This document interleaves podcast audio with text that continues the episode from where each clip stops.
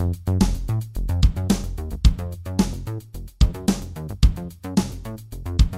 we not recording this? Because I don't want fucking this chat in the fucking. I mean, I don't know. I don't want to start the episode pissed off. I'm still pissed off though. I thought that that would make me feel better, but just I'm still at the same level of angry. Mm. I haven't Mm. drank any of the monster. That's the problem. Yeah, You you, need get a get hyped. hyped monster, Nave. That's all you need. Yeah, I mean, I've already drank a monster today. Maybe I'll have a stroke. Another one, will- another one will hurt you. Another one can't possibly hurt you. Yeah. Oh, I, I saw this video on Twitter. Somebody passing a kidney stone, Fuck. and so I'm definitely God. looking forward to that, dude. I'm looking forward to that. pain, absolute pain. It was terrible. And then I went on a rabbit hole of like people talking about kidney stones. I'm like, it can't possibly be this bad every time.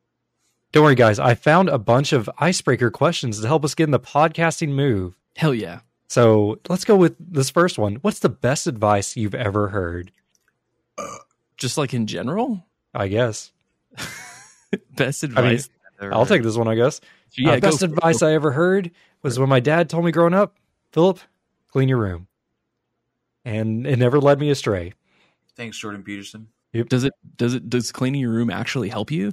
You would say like, does it, does it get you centered for your day? Is that is that how it works? Cleaning legitimately makes you feel better. Yeah. Like if when I start getting like unbelievably depressed, that's usually what I that's my backup plan. Is to clean. Now, like if this Is doesn't work, I'm just gonna swan dive out of my window. It'll be fine. So it's a win-win. yeah, absolutely. But I always feel better after I clean. Well, do you have a good advice? Does anyone give you any good sage advice besides don't drink energy drinks? No, I didn't have parents. Uh, it was really funny when I was watching the Xbox showcase in the Star Starfield showcase. They were going through a lot of the different backgrounds, and one of them was you could have parents that you go back and they give you gifts and stuff like that. And Oh I'm my like, oh my God. god, it's a real fantasy game. This is the dream. So stupid. I have parents and they're together?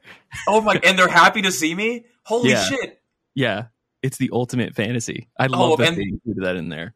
dude! They were so proud of you too. I was just like, I want this game. I might pre-order the deluxe edition now for the early access I I already got the collector's edition. With the with the watch. Yeah. Oh, you. Be sure to I mention mean- that in the what did you buy section. Fuck, you're right. yeah. it won't bully you there. That's true. That's true. I, you know, okay. So the best advice or some really good advice that I ever had was kind of um, just making sure that you never get comfortable. I think that was something that that has stuck with me for a long time and is part of like you know eh, not to, not to take it too seriously because because we like to have fun on the gaming together podcast but I, I think like something that I always incorporate into my own personal um, mentality and just like my day to day life is that I am never satisfied or just never never comfortable and complacent with where I am in life. I'm always like looking onto the next thing. I'm always looking to see like how can I make this thing better? How can I improve this? And in some aspects, in some facets of my life, that can necess- that isn't necessarily the best thing to do, especially when it comes to relationships. Like, you, yeah, you have to improve relationships and you have to like work on it, but that like pr- relationships aren't necessarily about constant progression. um, but I would say that in terms of just the way that I try to approach both like content and you know my professional life and um, just just my artistic endeavors in general even gaming is that like as long as you're pushing the boundaries on whatever your comfort zone is as long as you're like doing some like i would have never thought maybe five or six years ago that i would be regularly getting in front of the mic and doing shows like this. Like i never would have thought i i would do that but it's it's just not being scared to put yourself in a very uncomfortable place to see how it lands with you. And if you're like oh that was fucking awful. I'm never doing that again then that's that's fine. But like also you'll find you find out really interesting things about yourself when you constantly push yourself. And i like to i like to live by that mentality. It's pretty good. I like I how like that you're like, I'm gonna, I'm not gonna make it serious. And I was what I, the first thing that I was gonna say was so dour that I was like, I immediately pivoted to a fucking joke about Starfield. I was like, I can't fucking say this. I like the the no fear mentality. Like that always makes one of my favorite little like quotes that I always say to my kids in Yeah. uh in Avatar, uh Airbender, not blue people. Yeah. Uh, there's a moment in like the second episode where Sokka's training the village children, and the Mhm. Fire Nation shows up, and he's like, "Time to battle," and the children yell, "Show no fear" or something like that, and I'm like, "That's perfect." And now that's what I always yell at my kids when anytime they're doing anything. Anytime it's Yeah. like, usually you gotta be like, "Oh, be careful." You gotta be like, "Show no fear." You show can do it. no fear. Yeah, it's like it's all about because the thing is, is that nine times out of ten, when it comes to just navigating life and doing shit, whether it's like putting yourself out there creatively, getting behind a camera, getting behind a microphone, or like speaking in public in front of other people, or taking on a project that you think is really daunting and that is way too far outside the scope of what your little brain can comprehend chances are is that what we do as human beings is we blow it up we conflate it into this huge like unknowable task because it's scary and we haven't done it before. When the reality is is if you just break it down you listen to your teachers you cut it up into little bits and then you just like work on it slowly and progressively then most most anything that you can try is pretty manageable so yeah i love that Yeah. i love that show no fear Are you guys feeling ice broken and warmed up? absolutely how are you Feel feeling the nate same. Can oh, you- can the you- same. Sorry, Can you Nate. shotgun that energy drink for me No, I actually really don't want this. that's fair I, t- I drank a, a sip, and I'm, my body was like, "Oh no, no." I'm just gonna are you are you it. sleep deprived? Are you running on any? Are you running on low sleep? I literally just woke up. Oh, great. Okay, that's at, good. At like at like three thirty, Philip was like, "Hey, you want to record at 6? And then he said a whole bunch of other words, and I was like, "Yes." And I just went to sleep right Yeah. away. Yeah. nice. You are killing me with that, Nave. I'm so tired, dude. I I don't know. know if I I don't know if I have like fucking leukemia or something, but like Jesus, Have you been taking your iron supplements? no, no. you should do that. I'm not. A, I'm You not should a do pussy. Is Oh that my God. doctor prescribed your iron supplements by a physician? Dude, iron supplements are apparently no joke. Like whenever we were in basic training, uh, all the female trainees were given uh, iron supplements because apparently they're more likely to pass out during the training. And I'm like, that's really strange. But apparently it's a that's- thing women need. yeah. What are you trying to say about me then? You're just iron deficient, Nate. Everybody's different. Hello and welcome to Gaming Together, discussion series for handsome slash beautiful people. Video games, much like other forms of media, such as books and movies, have endless depths that can only be truly understood through years of study and dedication. But, my dear listener at home, you have already taken your first step towards complete enlightenment by listening to this show. Now, let's introduce our host. I am Dr. Philip Beatty. I received my doctorate in video games at the Gaming Together University for my work on Power Simulator and Hard Space Shipbreaker, where I 100% of both titles. And it is my honor to introduce my esteemed colleague, Dr. Austin Nave. Hello. It's weird Doc- hearing Philip say my first name. Dr. Nave, where did you earn your doctorate again? Uh, the the the University of Eaton pussy. All right. nice. I don't know what's going on. Let me introduce my other colleague, Dr. Nick Nicholas Fal- Falkery. Falkery. Yeah. How do you say that?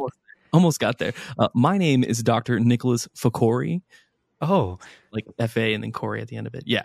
I, I Oh, completed my fucking doc- Philip gaslit me into thinking there was an L in there. There's a lot of straight up and down letters. Yeah, there's yeah, there's a lot. There's a lot of that going on. But yeah, I completed my doctoral thesis in video game design, creative writing, and narrative direction at the FNGC School of Creative Arts. I platinumed every single Insomniac game I've ever owned. Plus, I beat Ornstein and Smough in Dark Souls 1 and Sephiroth in Kingdom Hearts 2 first try. first try. Did Incredible. you guys write this down somewhere? Dr. Nave, I actually found your thesis right here. You got a million points on Freebird and Guitar Hero 2. Yes, Co-op? that was my thesis. Is that what you said? I don't know anything about school either. F- that- Philip's literally just fucking throwing me to the wolves right now. Did you tell him to write something and didn't tell me to write something? he did. He did. Awesome. What? No. Physically. Oh, Pull up your Discord, Oh, scroll back. If you Oh, look, where I thought it? you were direct. Me- I thought you were DMing me, Philip. But you no, did I, put it. I put it in the Piss Oreos chat, which is the name of our group chat. Was that because of like glitch busters? Because they look like little piss Oreos? I don't remember why I named it that, but I, I think I named that one. I don't know what the fuck's going on, man. Yeah, It's no, I think I apparently- renamed it for Glitch Busters. Which, dear listener, get out of all these. this is not a traditional gaming together episode. This is What? the gaming together discussion series for handsome slash beautiful people, as you can tell by the different intro. GTDSHBP for short. Yes. So we actually are having problems this summer, like getting through all our games. Like kids are out of school, Arthur's running around. It's really hard for me to sit down and actually play some games. So we're going to be trying to do like little breaks in between full titles. I'm hoping this way we can get some meatier games done because a lot of our games have been fast and dirty. I want to get back to gaming together roots where we'd pound out a 40 hour game of Solasta if we needed to. Yeah, yeah, Fast and Dirty is an interesting way to say they fucking suck. We've been playing a lot of shitty Yeah, games we in were a row, playing and bad games. we're starting to take morale hits. I'm I'm f- notoriously the I don't fucking care anymore, and ju- I'll just stop playing. So that's a little bit of a morale hit for Philip because now Don't he has that. to suffer Don't that, alone. Never say that, Nave. Remember, don't get comfortable. yeah, never be comfortable and clean your room. Which we are going to be talking about open world games. But before we get there, let's just check in what we've been playing this week. Yeah. Nave, what have you been playing? Really nothing. I'm playing Cookie Clicker still. Still? Constantly, I see I see this man on Discord, and every time I look at his name, under is just Cookie Clicker. Every single time. Cookie time. clicker. Yeah, I've been just changed idling. his username. I think I'm on the 400th hour now of idling this game, and uh, I just unlocked. What are these things called? I just unlocked the Wrinklers. Oh, nice. the- Is that this alien before the race. macaroons? It's the alien race that have been summoned by my grandmas after they became a hive mind, and now they are eating my cookies. Uh, but if I kill them, they spawn more cookies, like all the cookies in their belly. They're like producing cookies in their belly too, Oh, since okay. they were summoned by the grandmothers who who obviously cook cookies, right? So they these guys cook cookies too. Yes. I don't know. I had to Google all of this, so I Anything, to anything else what the fuck it was. besides uh, Cookie Clickers? No. I've No. played a little bit of Diablo, but I've mostly been sleeping and drinking, partying. I'm having a weird I'm having a weird time right now. Living the dream. That's a dream for some. Yeah, some people think it's a dream. I'm just tired. All right, then. Nick, what about you? What have you been playing? Yeah, so you know, I can't say that I've been playing anything more than Diablo 4 or Legend of Zelda Tears of the Kingdom. Uh, I've talked about that like last time I was on your show. I'm much farther in Diablo now. I obviously I I just finished uh Act 2 where you beat this like demon that's connected to like a main character. It's it, you beat demons in the game. Yeah, it's, Yeah, yeah. But the setup and the way that they kind of like tie little story pieces together is pretty cool. And plus, it's like they're weaving this very interesting tale in my mind where everything is very kind of light and shallow like you don't have to spend too much time thinking about like they don't use a ton of proper nouns in this game compared to a lot of other fantasy games that are of the like you know i mean i imagine solasta probably threw a bunch of bullshit at you while you were trying to oh, like Oh, yeah. build world building and stuff diablo kind of saves you from that because m- so much of it kind of just relies on interactive dialogue like for example, you walk up to this dude who's sitting next to a health pot in the main town, Kyovashad, and he's like, I've found another boil on my head that makes 17 so far. And it's it's very simple stuff like that when you're talking to NPCs and even like similar stuff when it goes into side missions. Now I will say the side story, side quests in Diablo are really, really cool. Some of them are like go to this dungeon, kill everything, get out of there, bring back a hell thing. And some of it is actually narrative based. Like there's one in the very beginning where you talk to this woman in town and she's like, "Oh, my husband's been missing. He's never been out this long. Will you go look for him in the Whispering Woods or whatever the fuck they call it?" in Oh, this yeah. game?" I remember And this one. You find him, and you find him next to this woman, and he's like chained up to these like metal rocks, and he's been basically like flayed, and it's like fucked up, but he's still alive.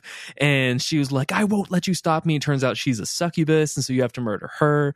And then like you go back and the wife and like the dude, like when you find him, he still has his consciousness, but he doesn't regret shit because he got like basically, I don't know, torture trapped or whatever. I don't I don't know what it was. It was it was very interesting, but it was uh, go play that. Go play Diablo 4. It's awesome. Continuing uh Tears of the Kingdom, I just am in the middle of the Zora main storyline, basically, where you meet Prince Sidon and you have to do everything and getting very close to the water temple. I have like a couple of things before I get into the water temple. That's still been very good. Um, but other than that, like I was really, really hoping that I could get on here or get on a couple of other shows next time and say that I've been playing other games. I just I just haven't had that much time to do that recently. But I, like did that. just get in my ROG Ally and I'm thinking about like doing some benchmark testing with it and just like messing around with it. So I was thinking I'm gonna try and get deeper into Cyberpunk since you, since you can play your Steam library on there and play like you know see what Cyberpunk handheld looks like and see if it can. Obviously, it's not going to look as good as I'm playing on my desktop, but I think it like they've said stuff like it's supposed to be comparable uh, when you are in that state. So I'm excited to try that out. I have a plan because July, not a lot of big stuff is coming out in July. So my plan is is that July is going to be my intensive Xbox Game Pass indie month. So I want to run through a bunch of quick ones. I ha- I started Signalis at Nave's recommendation. I put that on hold. Um, I have Citizen Sleeper from our good friend Dave Jackson. He recommended that. He also did a show on it, and I've been dying to play that. Um, and both of those are relatively short. I have Coffee Talk. I have like five hours in Coffee Talk one, and I'm thinking like if I just you know manage my time, You're almost done then. Yeah, right? yeah. See, I, I maybe I don't know. I like I've met like the cop and a couple of other people that came in there, and I'm trying out different drinks. So it, it's it's not super deep into it, but it's like over like the very beginning part. So maybe Did if I you play spin like, the cops coffee yeah, like one because fuck twelve? Did you give him Huh? milk because he's lactose intolerant? no, I didn't do that. Make him poop his pants? I'm trying. I'm trying to be a nice guy in video games, but Oh, I. I lame. Rush. I didn't finish Hi-Fi Rush, and then I started Pentiment. I'm nearly done with Pentiment. So like literally, if I do all of those games, I mean that's that sounds like a It's a lot. lot of games. it's a lot of games. However, they're all like anywhere from five to ten hour games. So if I like prioritize weekends and all that stuff, and I beat Tears of the Kingdom and Diablo 4 this month, then I can be like, Nick is going to have a fun backlog month. So there's that. Yeah. It's a big if. Yeah. The hardest part's in actually doing it. It's like if Yeah, you, if I can beat these two really fucking long and awesome games, Yeah. I'm gonna golden path it, like because both of those games are like they have so much shit baked into it in terms of side content that I feel like that if I just golden path it in both cases, I can just periodically like pop back in. Oh, let me play some more Diablo. Oh, I don't have anything to do. Let me just run around in in Hyrule again, Tears of the Kingdom, see if I can get this armor or some shit. Well, uh, let's see. What is it? The is there a master quest in Talk? Like a Master Sword thing, or No, like in in Breath of the Wild, there was like a master quest version where it was just like the same game, but all the enemies are tiered up, like an extra tier. if there oh, is, I just will not harder? be playing that. I if there is, Okay. I just I absolutely won't do that. It's like, oh, what if we just made the game harder, Harder. overall? Yeah. It's like you're the same level, but all the enemies are now harder. Exactly. Like I'm I'm running around and I have like maybe 10 to 12 hearts and I'm still getting like fucking mobbed on by a Dude, they do so much damage when they hit Yeah. you. If you don't Yeah. have any like uh, defense up items or anything, Yeah. they just like almost one hit you many times. Have you been playing it as well, Philip? No, I've just seen like clips of people just getting wrecked by Yeah. uh like the the I forgot what they're called, horse boys. Oh, the Lynels. Yeah. Yeah, Lynels. yeah. They do heavy damage. Heavy, heavy damage for sure. How about Nice. yourself, Phil? Oh, I've just been playing basically the same thing, Fire Emblem Advanced Burning Blade. It's really good. I completed Lyn's her first chapter, I guess, Okay, where she she makes it to Granddad, and now I'm hanging out with the boys, the boys on the road. I don't remember their names, Idris and Alba. Uh, they walk around and I don't even know what they're doing. He's like trying to find his dad that's lost in the woods or something. But there's a whole bunch of nobles doing stuff. There's a lot of reading. I almost don't want to do the reading. I just want to do the tactics. Yeah. Yeah, no, that's But- fair. I, I mean, there there is a lot of reading, but that's the main draw of those earlier games because the writing they didn't have. I mean, like the tactical part of it is like still baked into it and it's still part of the experience, but the the writing for me in like Blazing Blade and um, Sacred Stones was just on such another level than like the last engage. I don't know how you felt about the narrative in Engage, Nave, but it's like classical, like tropey anime bullshit for the most part compared to Three Houses, which was like this very much like George Martin esque epic, you know? yeah, I, I I played it for about thirty minutes. No, I was Oh, like, this is pretty good. I thought you played a little bit longer, Nave. But that's okay. Yeah, Yeah, I but- also only played Tears of the Kingdom for about thirty minutes, and Oh, uh, Nave. Shit. I have damn. too many games. but I'm liking how I am playing with like new characters, but more of my old characters are showing up. So it's like I'm a new I'm a new shepherd or new commander, but I'm running into the same old guys. Where it's like, hey, here's the the same character's got the same stats and stuff like that. I'm like, welcome to the team. You know, like I missed you because you had like a throwing axe, whereas like for a while there, I just had like a normal axe guy. Hey, if you ever get into uh, some retro gaming, you need to play this one. I bet there's a remake, probably. Is I'm pretty sure I did play that one, dude. Oh, you did? When I was younger, it was on the Game Boy Advance, right? Yeah, Yeah, I definitely played it then. it's I good. Just, I didn't read anything. I was just boop, boop, boop, boop, boop, just Boop, fucking boop, skipping boop. through it all. I'm pretty sure I beat it. I like the permadeath too. It But makes no everything really sweaty. Yeah. yeah. you're like, oh no, I can't move this unit here. Oh no, I can't bear to lose. Well, you get attached to your characters. I I get attached to my characters, and so it's like, yeah, can't bear to lose the. Dude, Big some of them are terrible. Like I have this one archer lady. I don't know her name, but she's just bad. She has like I don't know if she just get bad rolls because the the level ups are randomized too. So it's like a Pokemon level up where you're like, oh man, I only gained one health and like one special defense. That was a bad level up. But then it's like Yeah. she levels up and I'm like, she has 14 health. She can get one hit by like an axe guy if he just runs out of the woods and cracks her in the head. I'm Yeah, like, God, absolutely. Yeah, I hate her so her name is Lego Lass. That might be it. But there's that, and I've been playing Ryse Son of Rome. Have you guys played this one? Fuck yeah, dude! I fucking love this game. I just played this last year. I beat it in like a weekend. It's super short because it's kind of it's a it's a proof of concept game. It's a tech demo. like Yeah. the Xbox One proof of concept tech demo thing, but it's fucking amazing. And I'm very sad that Xbox was like, "You're not going to make another game in this universe," because I'm here for it. Like, I want to destroy bandits as like a Roman centurion. I don't know why they didn't try again. It's so weird that you're playing that because I I think last month just picked it up and randomly started playing it again. Trying to I tried to pick up my save because I'm on like the second to last chapter, and of course that's like the game is like as ramped up in the combat as it can possibly be. And I fought three guys at once and died like four times, and I was like, I can't do this. Yeah, it's I- like I had to I forgot about this to game. Fight because I picked up this game multiple times too. And I'm like, I don't remember how to play. But I mean, the reason I picked it up, Nave, is because it has a co-op mode that you've mentioned before. Yeah, and I was, and it's like this could be an easy game though, for us to play because we can do the co-op for like, you know, it's like a wave-based thing. Play it one time, and then, but I, it's like I would want to talk about the story of the game. But you better start playing it. Well, that's what I'm saying. Is like I tried to play it, and I was like, never mind. I want, I want to play Cookie Clicker. I wasn't playing Cookie Clicker at this point. I'm like- I was playing something else. I'm I think I'm like three levels from the end, and the story is actually quite simple.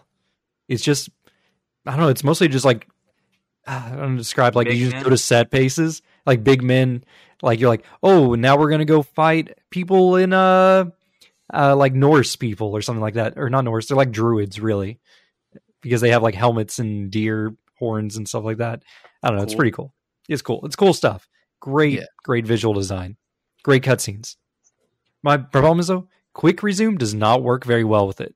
It crashes a lot. I've had it crash on me like multiple times. I mean, what the does fuck is the problem with this game? With Like- like, I when I turned it on, it literally took like 15 minutes to load up the first oh, level. Oh, dude, the loads are so long. And I was like, I am running on an SSD right now. There's absolutely no, I haven't seen a loading screen longer than four seconds in a quite a while. So sitting through a 15 minute loading screen, well, after that it was nothing. Like every time you die, you'd instantly pop back in. So I'm like, what did it load the entire no, fucking? that's game? just it.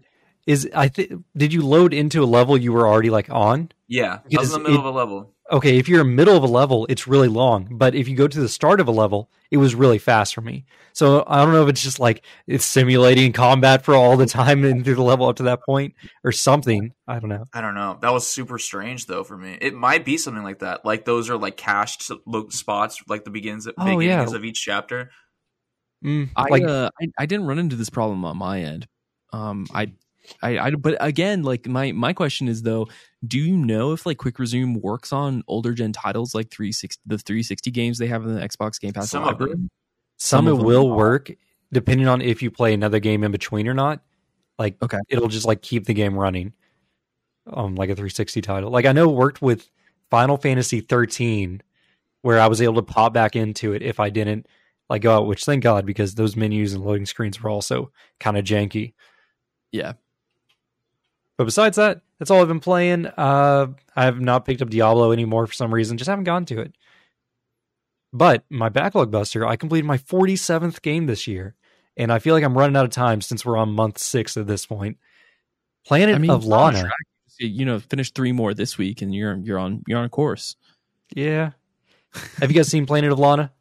I actually have this in my Game Pass library, and uh, I don't know if you guys. I think somebody worked with them recently that I spoke to, but uh, I, I saw the review on Instagram that the guys from the Offshore Gamecast did, and I was like, "Oh, this is neat." And then I saw it, and then I saw the how long to beat, and it's like what, like five hours or something like Dude, that. it took me six hours to beat this game. It was not long.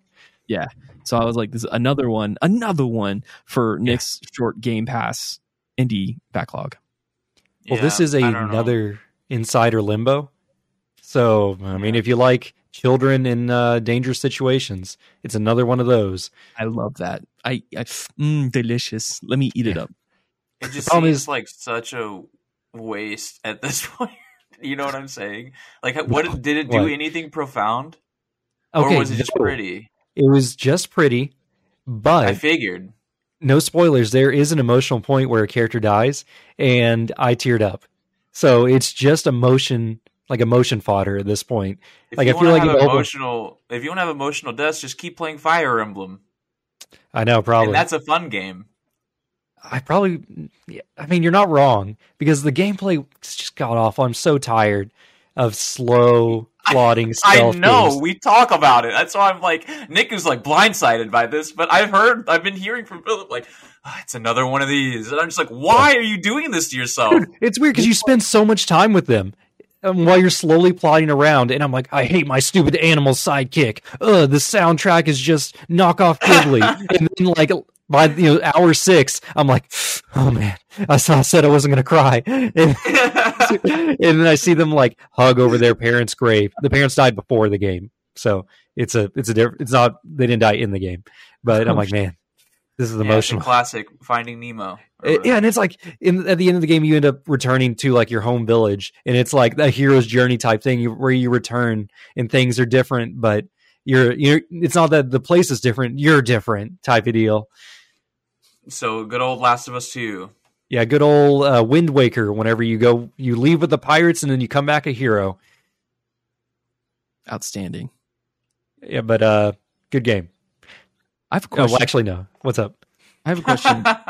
um, I really, really want to know more about Fallout, be- beyond like Fallout New Vegas. Do you recommend me going back? Because I heard four is Garbo, but do you recommend me going back and playing like three and two and one, or like is, is there an order? Like Three is really good. Three I is haven't good. played. I haven't played the other ones. okay, four is four is fine. Yeah, if you're gonna play them, if you're gonna play them, you should play three first. Because if you play four and then go back to three, you're gonna have a hard time. You're gonna have a hard time because there's so many quality of life things that happen in four. Four is so much more streamlined. It's a lot less of like a very gritty RPG. Even though Fallout Three is not a gritty RPG either, it's also a very streamlined RPG. But it's like once you go from looking at an uh, looking at a container, instantly knowing what's in there, being able to take it instantly, and then walking away, and then going to Fallout 3 and having to click on it, have the open screen load up, click on something, then back out because there's nothing you actually want. And it's slow, like that gets so grating after a while. It's almost like you know when you play Red Dead Redemption and like he yeah, at the first four hours you go and you slowly pick up the can and then you grab the rabbit by the ears and you grab it by its neck and you wring it to death and then you slowly pull its skin off and you're like wow it's so cool and immersive the first two times and then you're like oh no you know what i i think you can turn Yeah. them off in red dead or skip them or whatever but it's like you it, these little things start to really add up like in your brain even though it's really Yeah. not that much time I think one of the biggest differences is just like doors in the overworld because it's like there's not a like I don't think there's that many places you can actually like walk into in the overworld of 3. Everything's a loading screen. Like everything's a door to it's like Oblivion where there's like nothing that moves in the overworld. Like no yeah, doors you're either swing in the open. overworld or you're you're in an interior, and the doors in interior spaces aren't loading screens, but the the doors leading out of the interior space uh, back into an overworld space are also loading screens, uh, except for like a couple of cities, I think, where they do have interior doors that Oh, all are also kind loading of like. Skyrim in that case. Yeah. Yes. Four is a lot more modern. Okay. Definitely. Gotcha. Good stuff. Thank you guys. I appreciate that. I deleted Planet of Lana from my my list now that you said that. You are better off. It is not worth your time. Go play Limbo. I yeah, What yeah. I would say, played I would Limbo Inside. I love those games. every time because you know you said you saw it on a on a review of someone you trust. I'm like, okay, well maybe you should play it because Philip has been playing a lot of them. I know, I know because I've been seeing what he's playing all the time. But it's and it's also like you can go and go into YouTube and just watch a, a playthrough, like skip somewhere in the middle and be like, this looks interesting. Maybe I should play it. I think al- almost everyone should start doing that because I've I've started to bounce off of so many fucking games and like it's it's starting to grate on me. And I know this is like just a specific, you know, problem for me because it's like I play so many fucking games that I start to see the fucking matrix after a while. Like it's like, okay, I know. It's like Philip's describing the, that game and beat by beat. I'm like, oh yeah, it's like this. They're doing this. They're you doing can- that. You know the game. Like you know Yeah. it. It's you move the crate, you jump on it. The platforming's really janky, so it's like most of the time when you die, it's just because you're like, oh, I guess I just didn't make the jump. It's like, oh, it's Limbo, but at the beginning it Ori's a blind forest, and then in the middle you're going to have a Metroid, uh, Metroid Prime, and then at the end you're going to have a Last of Us Part Two, and I'm like, okay, gotcha. I know Yeah, exactly every fucking beat. Uh, It's it's so it's so rough because it's it feels like mean, and I know it's coming from my bad mood, but it's like if I I just I'm so done with like just spending my time on games that aren't going to like have some kind of effect on me, you know. As I'm Well, that's sitting what here I'm playing looking for. That's I want to feel something, I want to feel but something. you're playing Cookie Clicker. Yeah. Well, that's the thing. I don't have to play Cookie Clicker. I just look at it every now and then, and I'm like, okay, cool, that's good. Everything seems right, and then I and then I go do something else. Those cookies are still clicking. Yeah, it's like I wonder how the Diablo story is because I've noto- I've like most people don't when they play action RPGs like this they don't play they don't read the story. You know what I mean? And so I've been trying to listen to it, but I've slowly just kind of gone back into my cold. You know, I'm listening to podcasts again while playing this game, and it's I I just don't have the capability. I think I think I just need to know that I can't play everything and enjoy everything. I think I just need to understand that and stop taking it out on these games. I think you raised a good point with the watching like a let's play of it or something like that. I could have watched like if one of my favorite YouTubers was playing uh, Lana, I probably would have enjoyed it better watching them experience it and had the same feelings, or just be able to skip some of the more obnoxious slow puzzles of slowly Yeah. moving a crate across a lip like a, a river as I have to go back and pull a lever, and it's just mindless puzzle solving.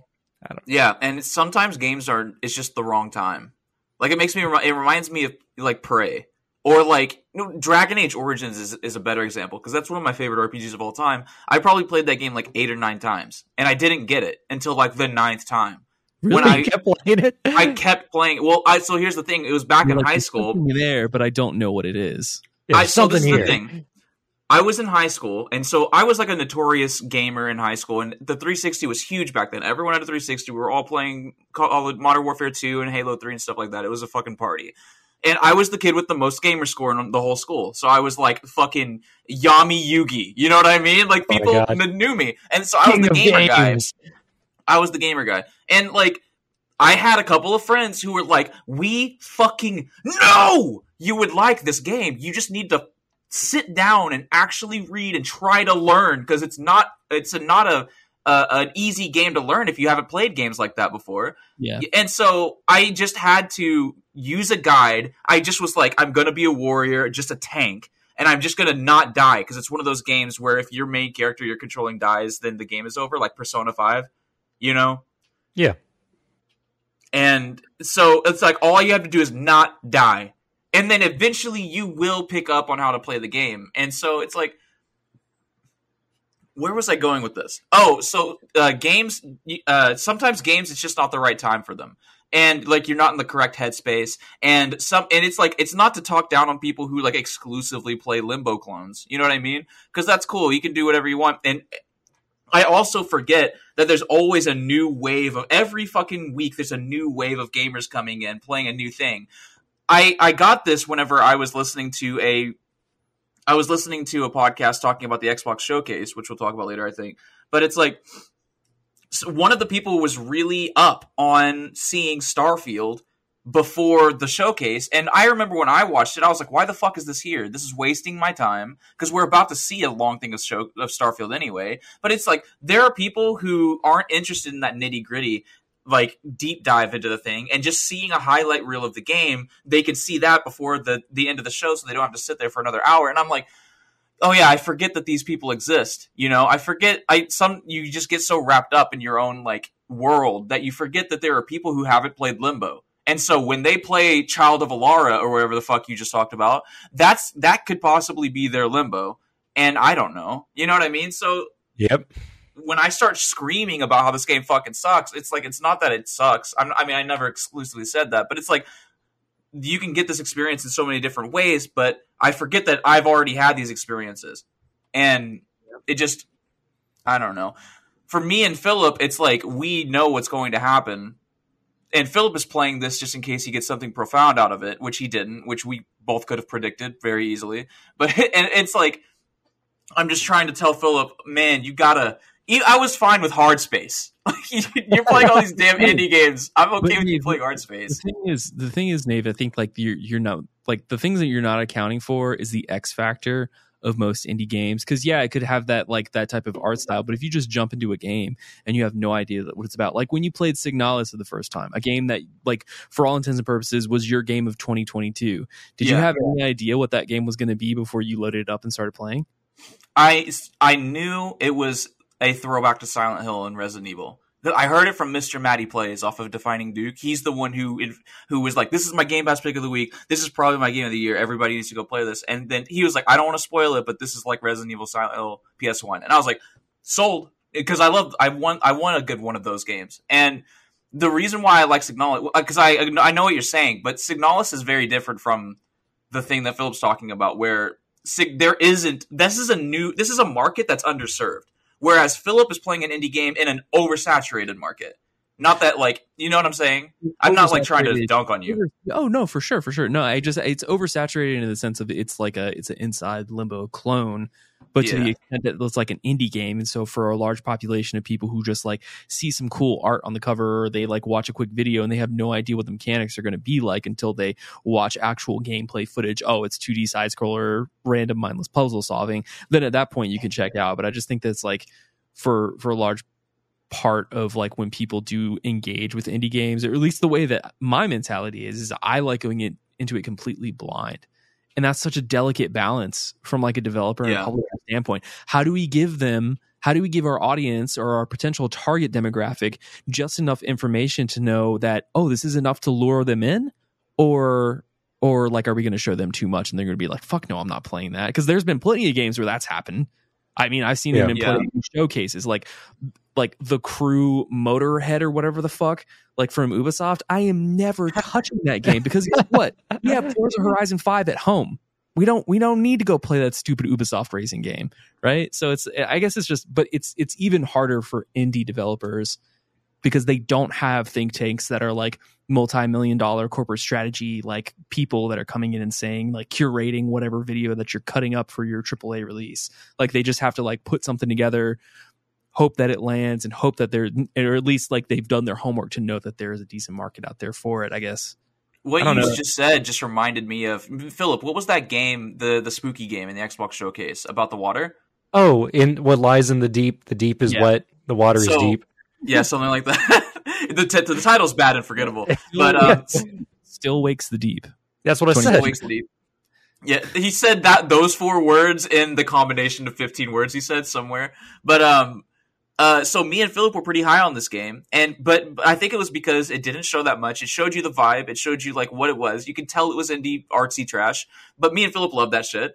We love the horror spooky vibe. But like I listened to Defining Duke just earlier today and they were both very down on it because they were like, We have no idea what the fuck this is. They just We showed a couple screens. But I'm like, but that's the thing. You don't want to know and these games are going to be short like very personal experiences and that's like designed that way it's designed for people who enjoy this they're going to see this immediately know what it is and then want to jump into it and then people who have apps who are like very uh like uh unknowledgeable about the video game ecosystems and tropes and stuff like that, they're going to watch it and they're either going to be like, ah, that doesn't look like Call of Duty, I don't care, or or anime waifus or whatever, or they're going to be like, what was that? I need to figure out. I need to like go to the IGN article that's going to come out about this and figure out what's going on. And Yeah. I think I think you're right because that's a weird. I don't know these ads that these ads and stuff they that's a hard needle to thread because the, you you talk about like S- Spider-Man. I've seen way too much of Spider-Man. Why do they keep showing me Spider-Man? Uh, everyone's already sold on Spider-Man Yeah. or Final Fantasy. forget? There's a hundred fucking hours of Final Fantasy content out there. I'm like, what's left for the, to, what stories left to be told? But then again, you go to watch that 45 minute long thing of Starfield, and I'm like, I could watch more of that. I, In fact, the very last second where they're like, because everything in Starfield that we've ever seen looks kind of like semi realistic, you know, all this cool stuff. And the last second of the showcase, he does a fucking force push, like a magic attack. And I'm like, what? And then they're like, we have even more stuff to show you, but we're done talking. So, and I'm like, wait, no, come back. Like, are you joking? like, so buy our then- watch, buy our controller. it's I mean- so it's so weird that needle, you know.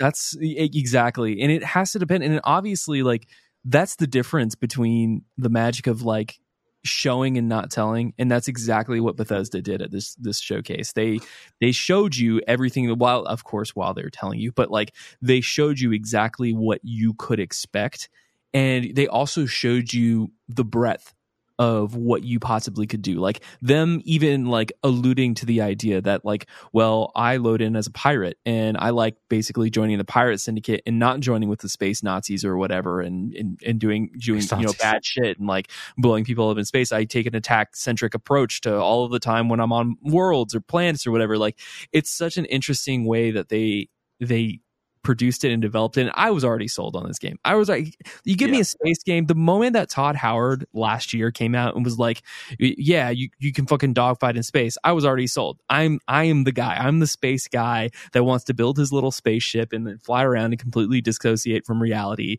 and and spend like you know a thousand plus hours in that game.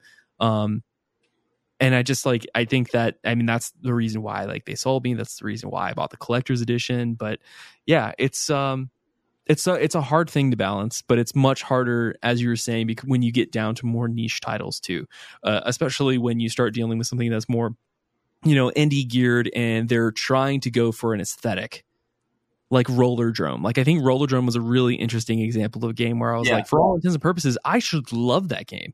Like that game should hit all of the right notes for me because they have really cool music and awesome mechanics, but I never touched it because it was a Sony exclusive until it wasn't. I think it was it was third party for a while. I, I think it is a third party publisher developer, but it was like a timed exclusive with Sony, and it just it hasn't come to Game Pass, and I don't expect it to come to Game Pass anytime soon. Um, I've never heard of don't this game. I'm looking at it now. It looks cool. It looks cool. It's a shooter on rollerblades. yeah, Yeah, like and she's Tony like Hawk. shooting. Yeah, it's like Almost. yeah, exactly. Or Tony not Hawk. Tony Hawk. I was thinking of a the spray painting game. Why am I the for Sega? Sega spray painting game. Splatoon, No. Inklings. What are you? Are Uh, you joking? On roller skates, the game that this game is inspired by. I, help me. What is it? Radio, radio, jet, jetting Jet- radio, Jet jet set radio. Jet Set Radio. Woo! We did it. Radio Jets. Boys. Where are we dropping next? Jet Set Radio. I think we at the end we'll fuck we're done with this conversation, but we circled around right at the end where it's like I it's the it's the fact that it's a limbo clone that Phil played yet again. I think I just want some, him to play something unique How many? so he doesn't come back and be like? Dude, there's so many. Like I didn't mention it in my games I've been playing, but I started Opus, uh, the Ultimate Star Song Full Bloom Edition or whatever. Which this I've only played an hour, but it is shaping up to be anime limbo. Only instead of playing as a small lost child in a scary place, you are a uh, uh, in love spaceman in a scary environment. Yeah. Okay. Yeah. Anime boy as well. You're you're really handsome. That's fantastic. I love anime games. I just recently downloaded Honkai Star Rail on the Epic Game Store, so I could do anime thing, third per third person action anime things without it being that co-op? Impact. By the way, Wait. I don't know. I haven't I haven't booted it up yet. okay. Isn't that game coming to PlayStation though? No, it's uh it's it's everywhere. It's on it's on PC. It's also on PlayStation. I thought you could get You it on, play it on your phone. Are you sure? I thought I it, I like- thought it just got announced. It was at the PS Showcase, wasn't it? No, Honka Star Rail. Honkai, Honkai Star Rail is definitely third party. I think it's a follow up to Genshin, like the same people. I, I'm saying that I think it got announced in the PlayStation Showcase. I'm almost Oh. a million percent sure because Oh, I remember seeing that and going, there. "You can fucking It have that there. mobile game." Do what? Yeah, it definitely it definitely was there, but I'm it's like it's like third party. It's multi plat for sure. I don't think it is. I don't even think it's out. What? It's definitely out. It's it's actually been out for a minute. Nasty Nate was talking about playing this earlier. On the PlayStation? Well, it might not be out on PlayStation, but it's definitely out. Yeah, that's what I'm saying. Okay. The release date's coming, so it's not. It's not even. It doesn't even have a release date yet. I don't even For know what I'm. I don't remember what my original. Yeah, for the PlayStation, it's been out for like mobile and stuff forever. I don't Yes. see anything in the page, Philip, uh, that it's saying that it's co-op. Bummer. Distinct worlds, riveting RPG experience, compelling allies, tactical combat, top Genshin's tier voice actors. Yeah, Genshin's co-op, which I feel like it's so weird to have a single player free to play microtransaction game. Like I, I, that doesn't make sense to me. As you, well, I was gonna say as you play Dragon Oh, Ball it's Z good Fighter or whatever. That's It says PvP multiplayer. is like the main goal in that. Are you both really good at playing gacha games without Oh paying God. for gacha games? Yeah, yes, I've never the spent master. a dime. I get I get tired of playing it and I just start spending money. Oh, you. And then I realize, oh, I'm, didn't play the game. I'm spending money to not have for the fucking fun playing the game, and I'm, I lose the plot. You got you got lost in the sauce, Nave. All right, let's keep this moving. Nave, what did you buy this week? Nothing. Nice. Nick, what did you buy this week? Uh, I said it multiple times in the show, but for those of you who dissociated when I said it earlier, I purchased the Constellation Edition uh, that comes with a, a a digital copy of Starfield. And now I'm starting to think, oh no, no, no, yeah, yeah. So I get it. I'm gonna get it way before the actual launch, but I'll have like a little watch thing. But then I get a digital download code. It comes with a steelbook, an empty steelbook that I know everybody in our community is super, super happy about. They're like over the moon about getting like you know empty steel case booklets. I really don't give a shit. I probably Yeah. will find a way to display it on my wall at some point. Uh, but yeah, and then and so there's that, and it comes with a bunch of other stuff. I'm not 100 percent sure everything that it comes with, but all I'm excited about is it comes with that super dope modular case where you like Oh, the box? and you twist it. Yeah, and it Dude, comes it looks with- so cool. The It box looks- is what I want. Yeah. I don't need the watch. I want the box. yeah, the box is amazing, and so yeah, the watch. I don't know if the watch is going to be on like the same quality of like those Samsung smartwatches. It's definitely probably not going to be as good as like an Apple Watch because those things are super expensive. But um, I'm Can still you look very into it? no. I should. Like I should. I, I'm, I'm pretty sure they have a whole website page dedicated to like what it can do. Because Really? I think the Dukes were looking at it, but I don't Yeah. know. I never looked since I don't. There's n- I, I can't afford that. I've, I have Yeah. alcohol and, and concerts to go look at. yeah. I'm very busy. also good listeners at home i showed philip this and obviously we're not a video podcast or audio only but i am holding up my box with my rog ally it came in the mail today so i'm very excited to stop podcasting and then mess with this for a little bit for the rest You of my should week. mess with it while we're talking. Just I like don't wanna do install that. games. I like and- I like podcasting for real, for real, Nave. Not playing cookie cl- clicker. Ooh, get him. I have can't fucking that. ADHD. I can't say that. You just have to focus. It's an You're ableist. disorder. It just has interfaces. So you just have to be interested, Nave. I no, because if I get interested, I start just rambling for fucking twenty minutes straight. I have to like. There's a line I have to follow. at least buy a mouse that doesn't loudly click every time. Yeah, you so like- loud. that you hear the clicks does look constantly. loud. I bought it because of that because I like it. I'm like, oh yes, Oh my god. clicking sounds. Yeah, we can't hear it. We can't hear Nick's mouse. His mouse is good. I almost bought a mechanical keyboard, so it's like that keyboard's loud enough. All right. Uh, news and updates. We were actually uh, featured guests on the Elder Trolls Xbox Showcase podcast, where we watched the whole thing and then talked about it. Uh, Xbox came out swinging, solid B plus. Hell yeah. I said an A. Solid but- B plus. Yeah, I'm, Yeah, I'm dude. I, I'm all- I was checking the clock after I'm- every video. I'm like, why is this so long? Philip, would you say that you suffer ADHD as well? No, I just get bored. Okay. And I mean, I don't watch. I'm not a trailer guy, so that's the other thing. Is like I'll just play the game. Yeah, he doesn't like to be really advertised to. Cinematic trailer. It's like biting into a juicy burger. I love it. I mean, I was playing Fire Emblem on the side, so I missed a couple probably. Yeah, yeah. I mean, I think that covers the news. Like, we'll link that down below if you guys want to go listen to us talk over there. It's mostly Nave going ham about the industry again. Yeah, The I, industry. I kind of ran everyone over, and I felt bad about it. But it seemed that they seemed like they were happy about that kind of thing. So I kind of have a reputation in our little podcast circle of just being a fucking loud person that can't shut up. So I, I kind of just did that over there too. I was really excited for it for the show, and I was really happy to see a lot of the stuff that was there. It felt like that showcase was directly made for me. For eighty percent of it, there was a lot of shit that I didn't care about, but I mean, that's always going to happen. So I, I, Yeah, I didn't yeah, so I think I think like I could say that it's it's like a B, a regular B at the lowest, and I feel kind of weird if anyone says anything lower than that.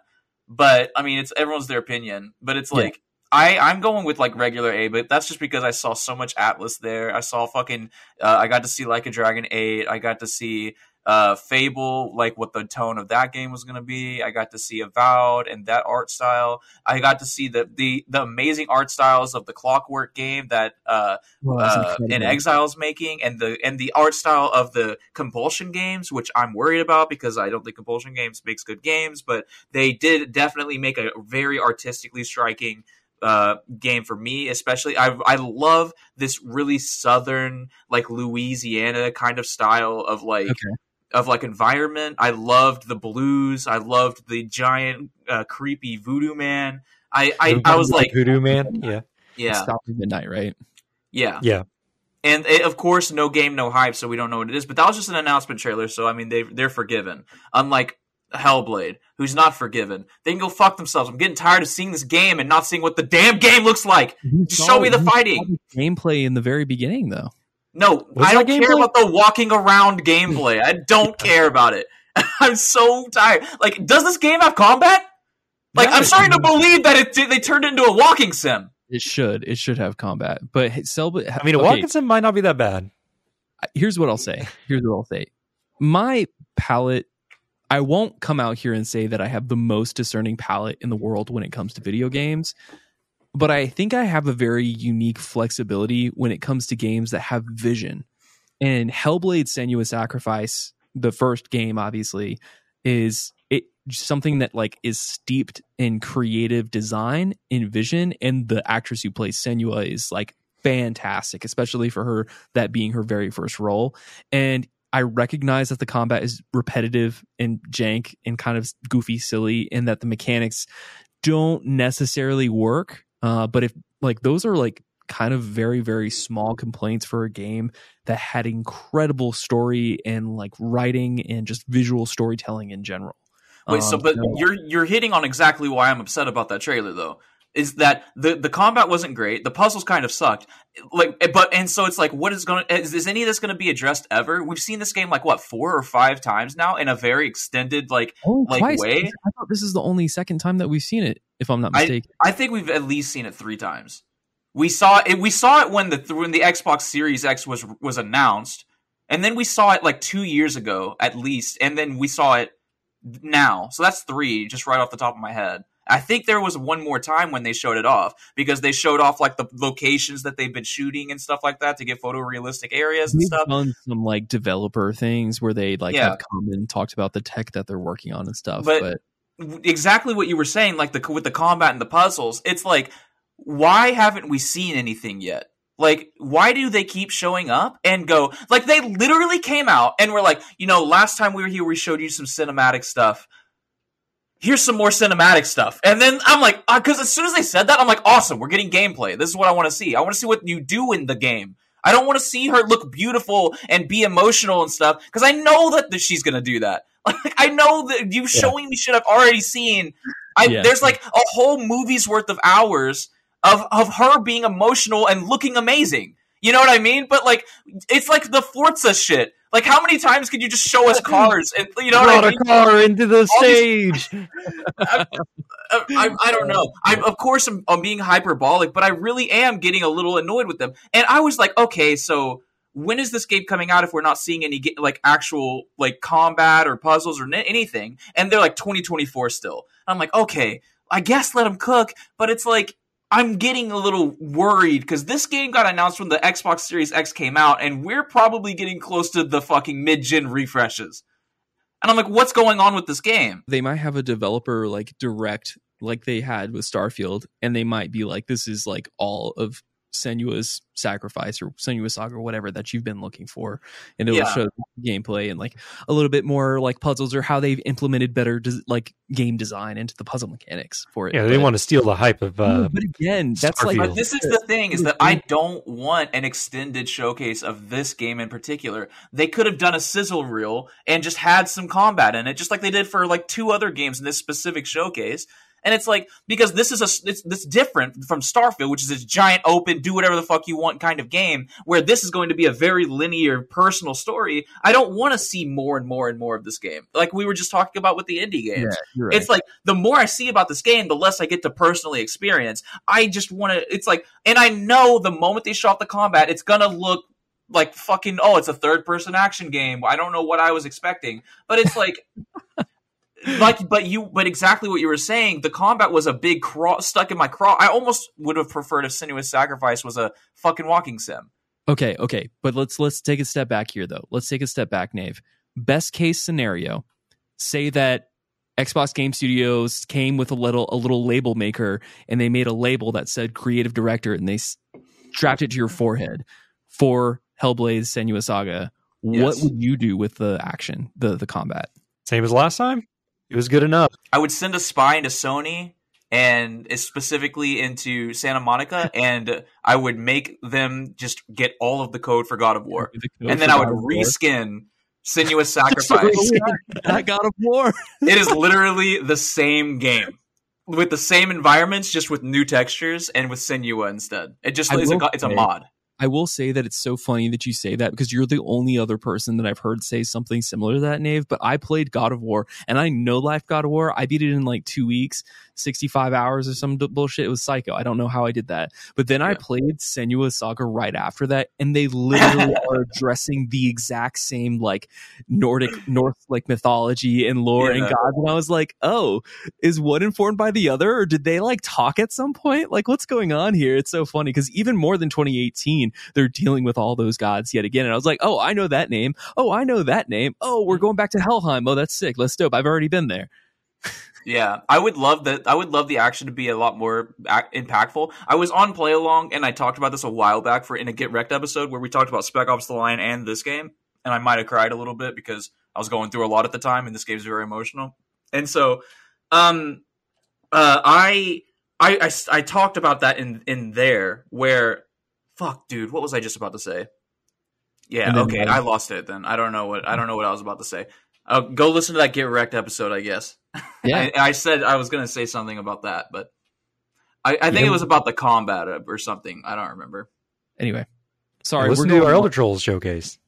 yeah Let's move this along. let's yeah, Let's that Elder our- Scrolls showcase is going to be awesome. That is a fucking fun time. Let's thank our patrons: Insane Cracker, Nick and Knight, Hopple, Michael Superbacker, and Galactic Pinecone. We're still working on the side episode. We'll get to it eventually. Just please hang in there, dear dear patron listeners. And Nick. Aye aye captain All right, so I got a new segment that I wanted to bust out just for our little discussion series, since we are doctors here, which please refer to me as Doctor Phil from now on.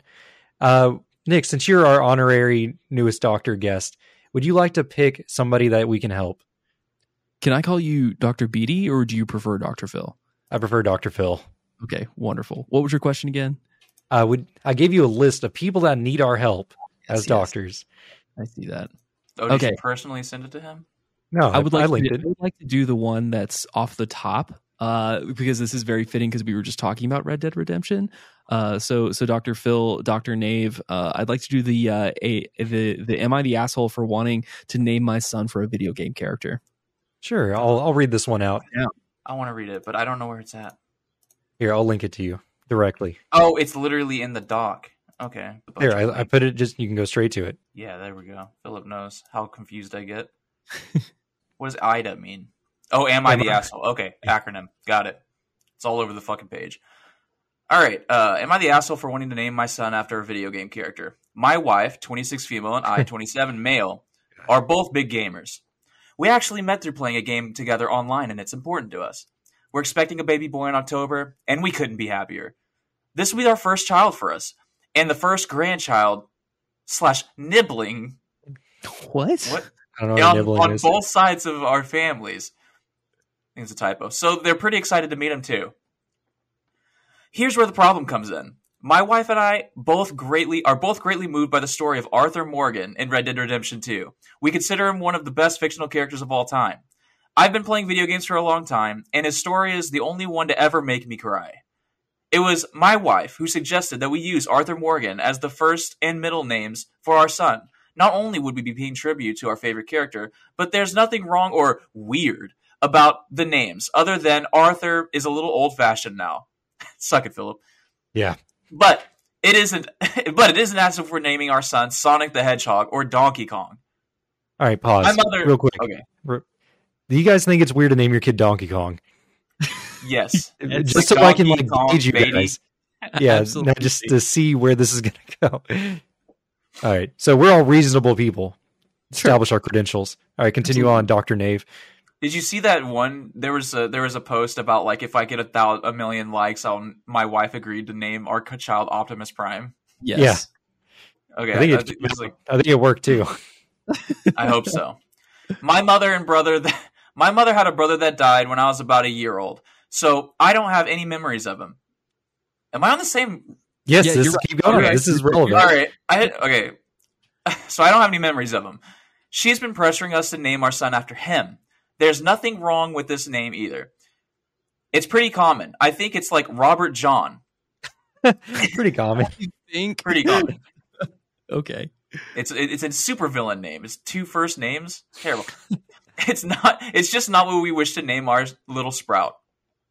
My older brother let slip that to our mother that the name we chose was from a video game character, and she completely flipped out. She actually drove 30 minutes to our house so she could bang on our door and berate us in person for honoring someone who doesn't actually exist over her flesh and blood sibling. Brutal. He is uh, her flesh and blood. Yeah, because Yeah. it's her brother that died. Yeah. Okay, got it. Mhm.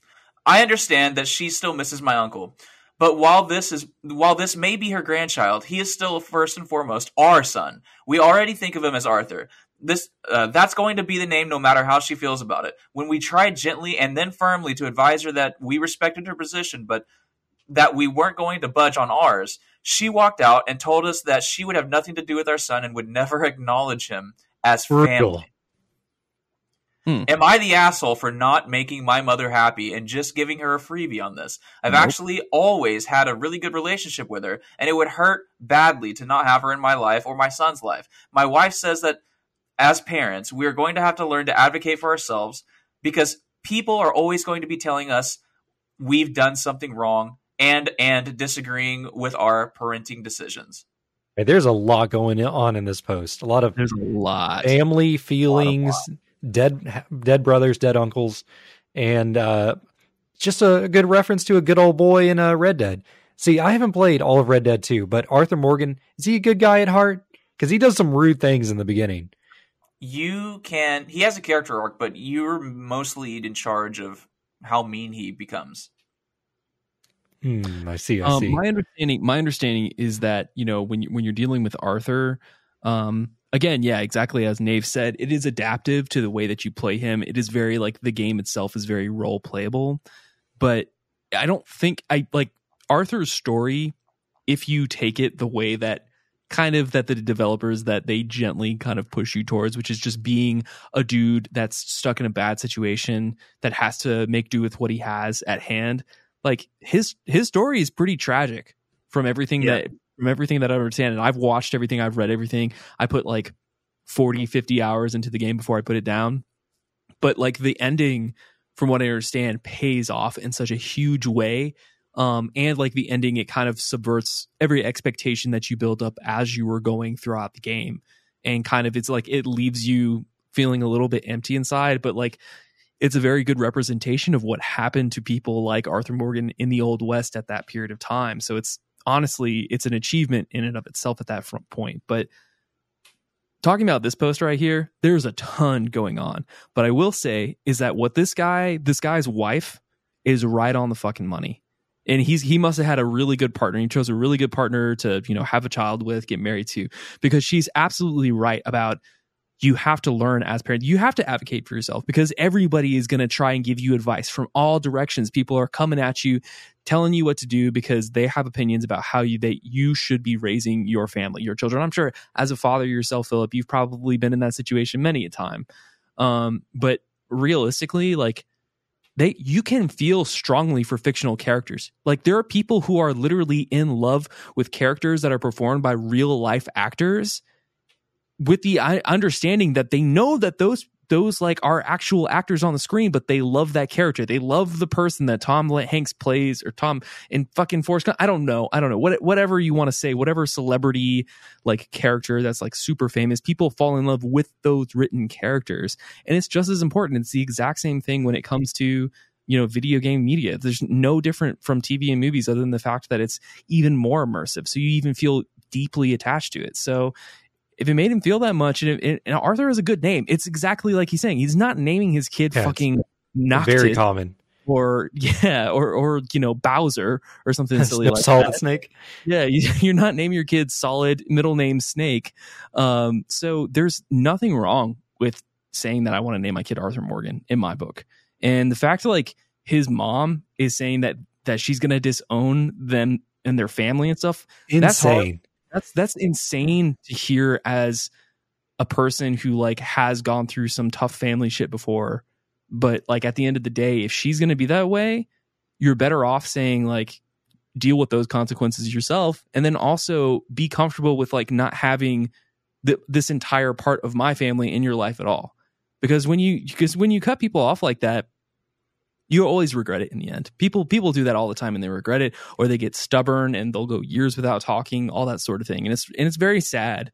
But um I mean, like what are you supposed to do? What like what are you supposed to do when a family member approaches you with a situation like that? I I think that I have I had like five things going on in my head now.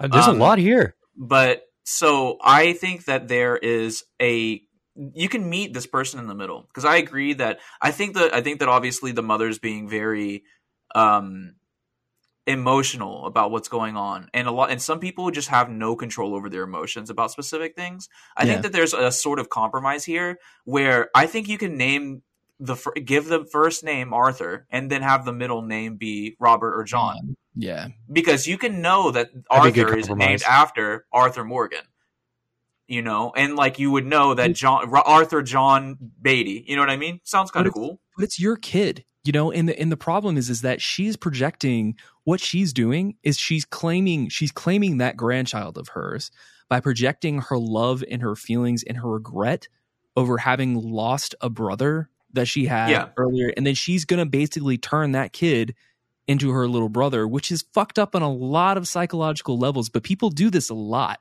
a lot yeah. more than you than you realize, which is it's pretty normal. Twisted. Also, fuck you to the brother that decided that they were hey, let it loose to tell the irrational, probably the mom who has emotional issues, and we've known about she's had emotional issues that this is from a video. Because he's he's the one that's at fault, really. He's the bad guy here in the situation. Well, I mean, that, I don't know because like I, it just sounds like he's that was like a stray bullet. Like I did, I'm I'm assuming he said it not knowing that she was going to be hysteric about it Mm. Because I usually try not to tell my parents things that are going to upset them. Like I just don't bring up politics around my dad because I don't want to hear a 50 minute long rant. And it's like I it's very strange, but I think that if because this person said he has a really good relationship with his mom, and this is really like one of his first times that he's really having a falling out. He doesn't want her out of his life. So whenever you have family members, you especially family members that you really love, including your wife and your child, you're gonna have to make compromises. I think that you can't expect people to just you can't just not meet someone halfway. It's sometimes like if I, I I know that this is kind of like a small thing, but it might I, I, one thing that I had in my head was how many how many grandchildren does she have? Is this the first one? It seems like, like the first one. so I think maybe the fact that it is the first one is like something that means a lot to her. And I don't know if this is something that she had like discussed with them before. And he was like, yeah, sure, maybe. Cause I do that all the time. I'm like, yeah, Philip, I'll be on at six. And then I just fucking forgot completely right after I said that. Yeah. There's some things that you just don't know that are important until it's too late. And you've already broken that promise, you know?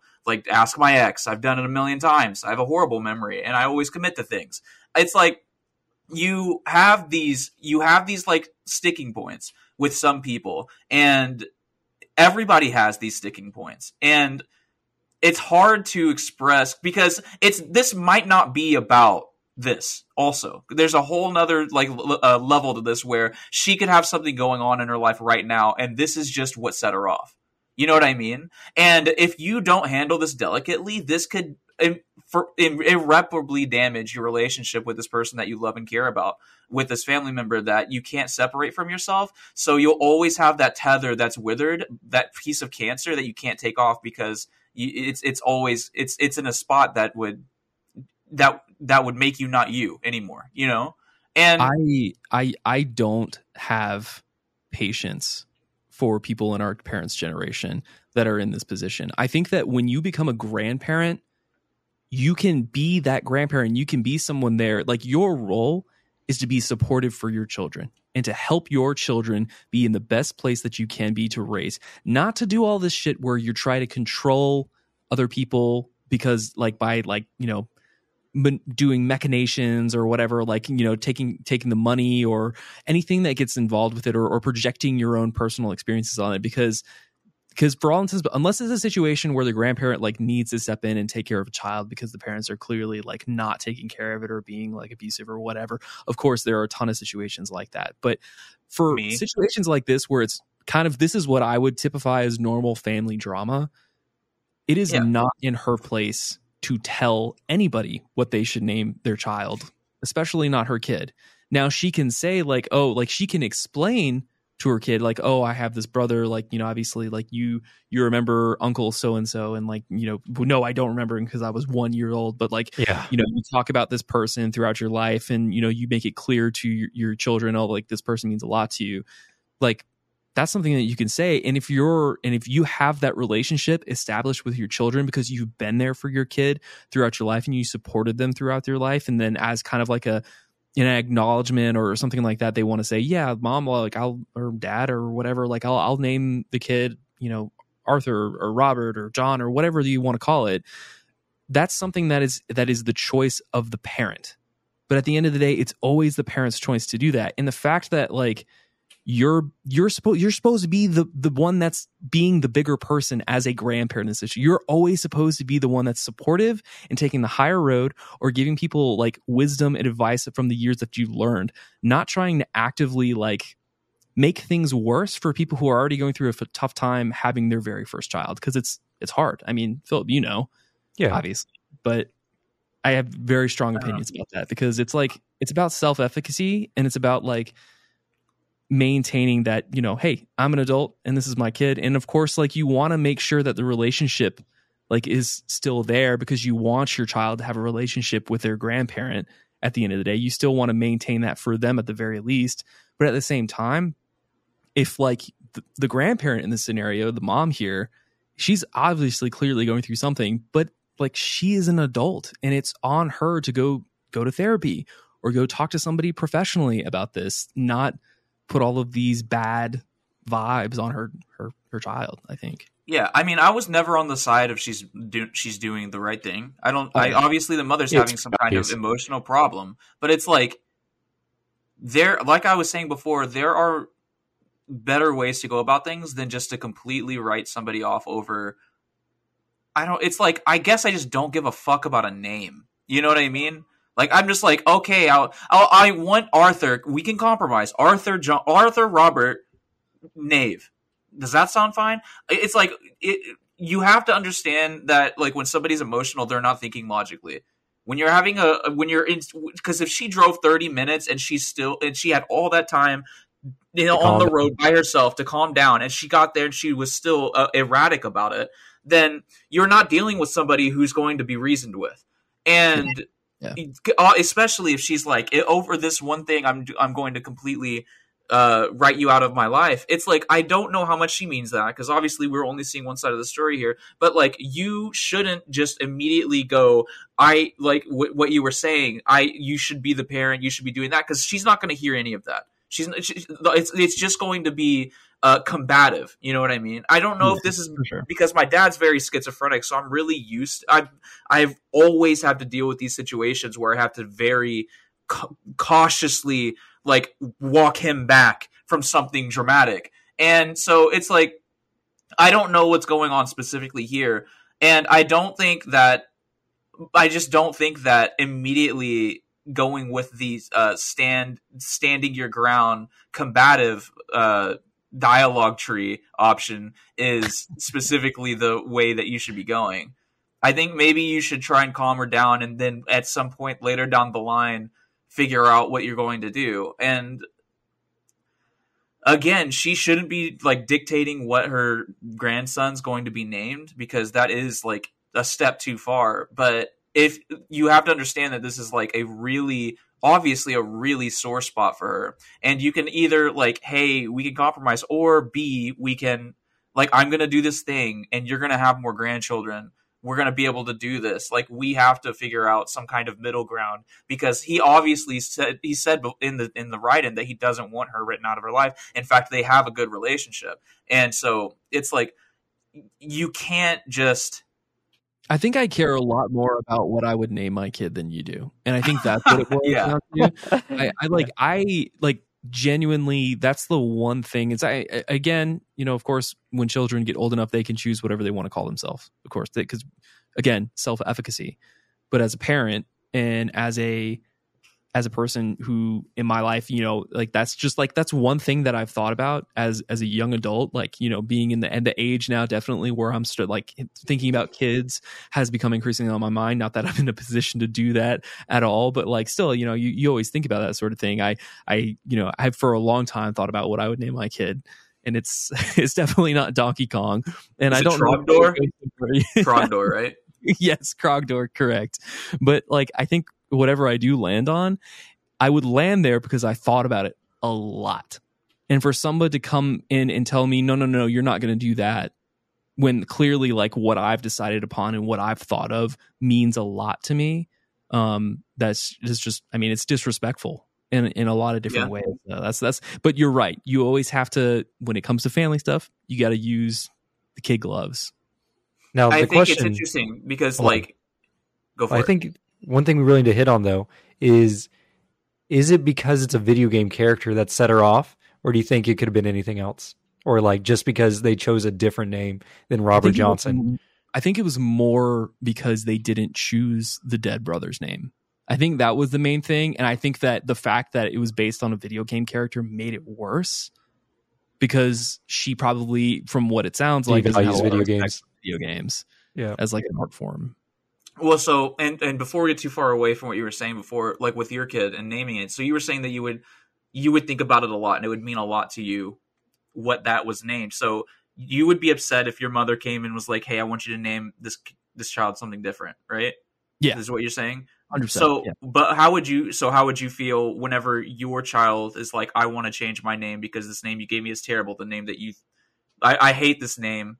I and you thought so hard about it in the back of your head. Like, how would you feel? Like Philip, how would you feel if Yeah, this Arthur came to me and he's like, "I'm so Yeah. upset that you called me Arthur because everyone keeps going." You know, and singing the Arthur tune jingle to him, you know, and For the record, two of my children have chosen their own names. Like, Oh, uh, really?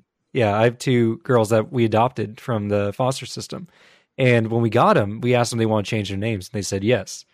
And so, I like. Oh, so that's why your youngest is named Dig Dug. Oh, God, I wish.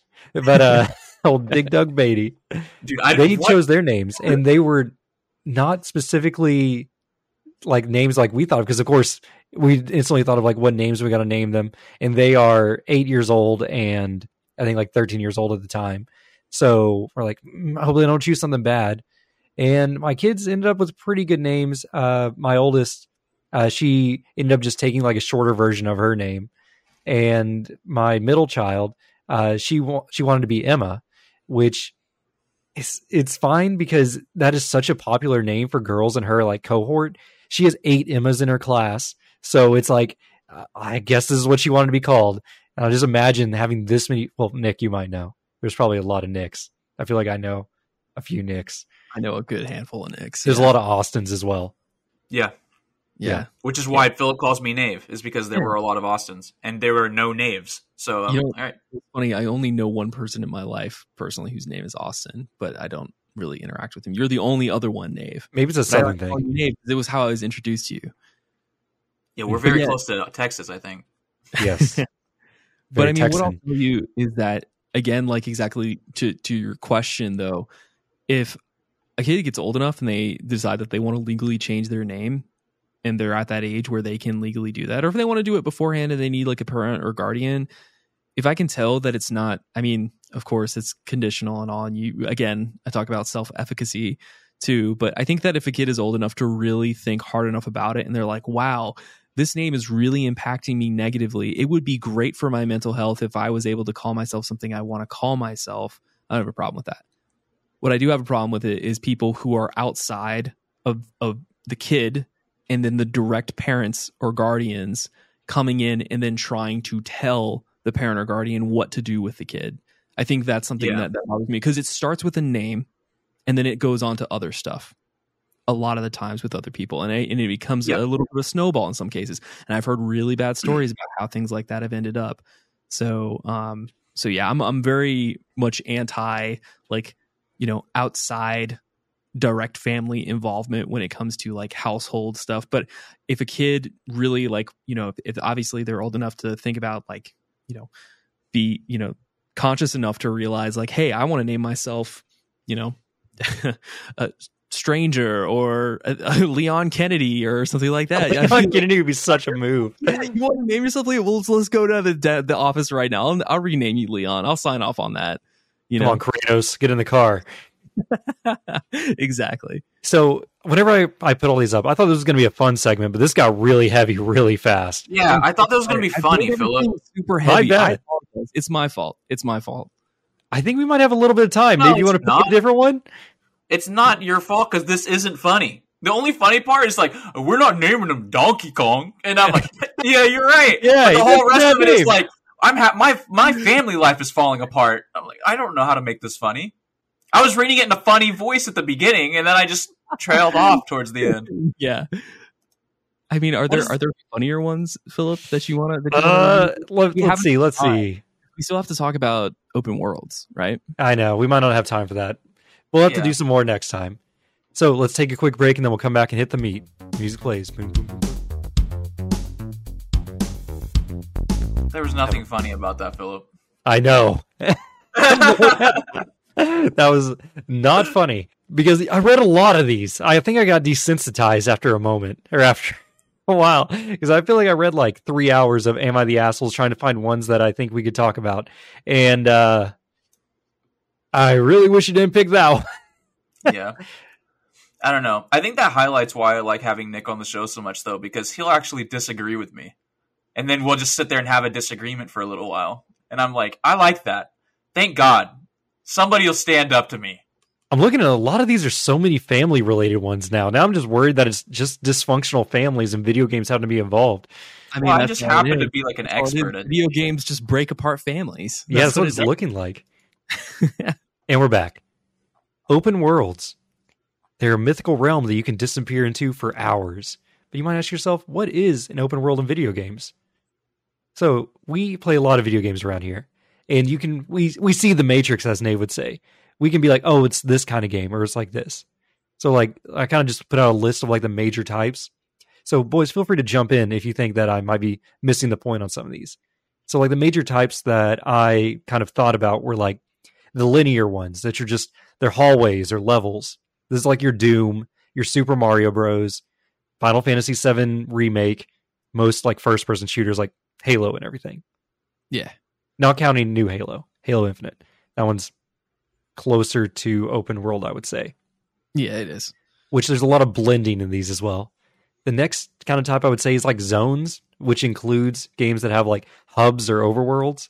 This is like your Dark Souls, your Ocarina of Times, Mario Sunshine and 64, and like Final Fantasy VII Classic, which has an overworld that you can like travel around in, but it really is just like an extended hub with like kind of like random encounters thrown in. At least that's how I see it. And then we get to open worlds. And these are your Elder Scrolls, your Breath of the Wild, your Talks, your Far Cries, Elden Rings, even We call it that. yeah, your Red Dead Redemptions. Uh, one that I really thought about for a long time was Yakuza, Nave, because I think Oh. that's an open world game, but it is so condensed. World. Yeah. Yeah. It's a weird one because it's it's a very small open world, but also uh, it's it's it's a linear experience as well. Where when you're doing the story, you're still not allowed to roam. I don't know if that like counts. Well, not really because I'm thinking about Grand Theft Auto and stuff like that too in their missions. It's the same. Yeah, the missions so are like mind. scripted, like limits, but once you get in free roam, you're in free roam. Yeah, you're right. So it's an open world. So why are open worlds even really a thing in games? I've come to, like I try to like just brainstorm like why they have them, and I think it's because it is like technically the most immersive they can try to make a game, like max immersion. You see a mountain in the distance, you can climb that mountain probably, especially if it's a like Elden Ring or a Skyrim. Like, Yeah. There's a low amount of invisible walls if there are any at all. They're on like the very edge edge of the map. In Minecraft, there's not even invisible walls. You just keep going and going and going. It Gives the player so much control. And it's it is like the ultimate AAA like technical marvel to have a giant map. You'd be like, look at all the stuff we can render from 500 miles away. Look at Far Cry, where you can take a helicopter and just fly across the whole map. Like, why do you guys think that so many developers choose to go the way of an open world? Honestly, I think it's because it's easy in Is it this easy? day and age. I, I, I don't yeah, it's because it, it's just I feel like it- procedurally generated. Is it? especially in Far Cry's case. Yes, the maps are the map general the general like zone is laid out, and then they procedurally generate things, and then they populate it with physical things. That's how almost all that's almost how all open worlds are. That's how Yeah, but- Fallout Three is. That's how in Fallout 3, so much of it is then handcrafted later on, like when they place all the little brushes and objects inside the vaults. And Yeah, but is that- like well, un- well, vaults are different. But think about the cave systems. Whenever you enter the caves, how many caves can you think of? Like specifically, how many unique caves can you think Uh, of? Yeah, especially in uh, Oblivion was really bad at that when there was only like Yeah. eight different caves, and you're like, oh, this is a this is the round cave with the canyon in the middle. I think because it is kind of flavor of the month, and it's like there there is this stigma of like the longer the game, the better val- the value, which is completely fucking false. It is. And everyone's shaking their head right now.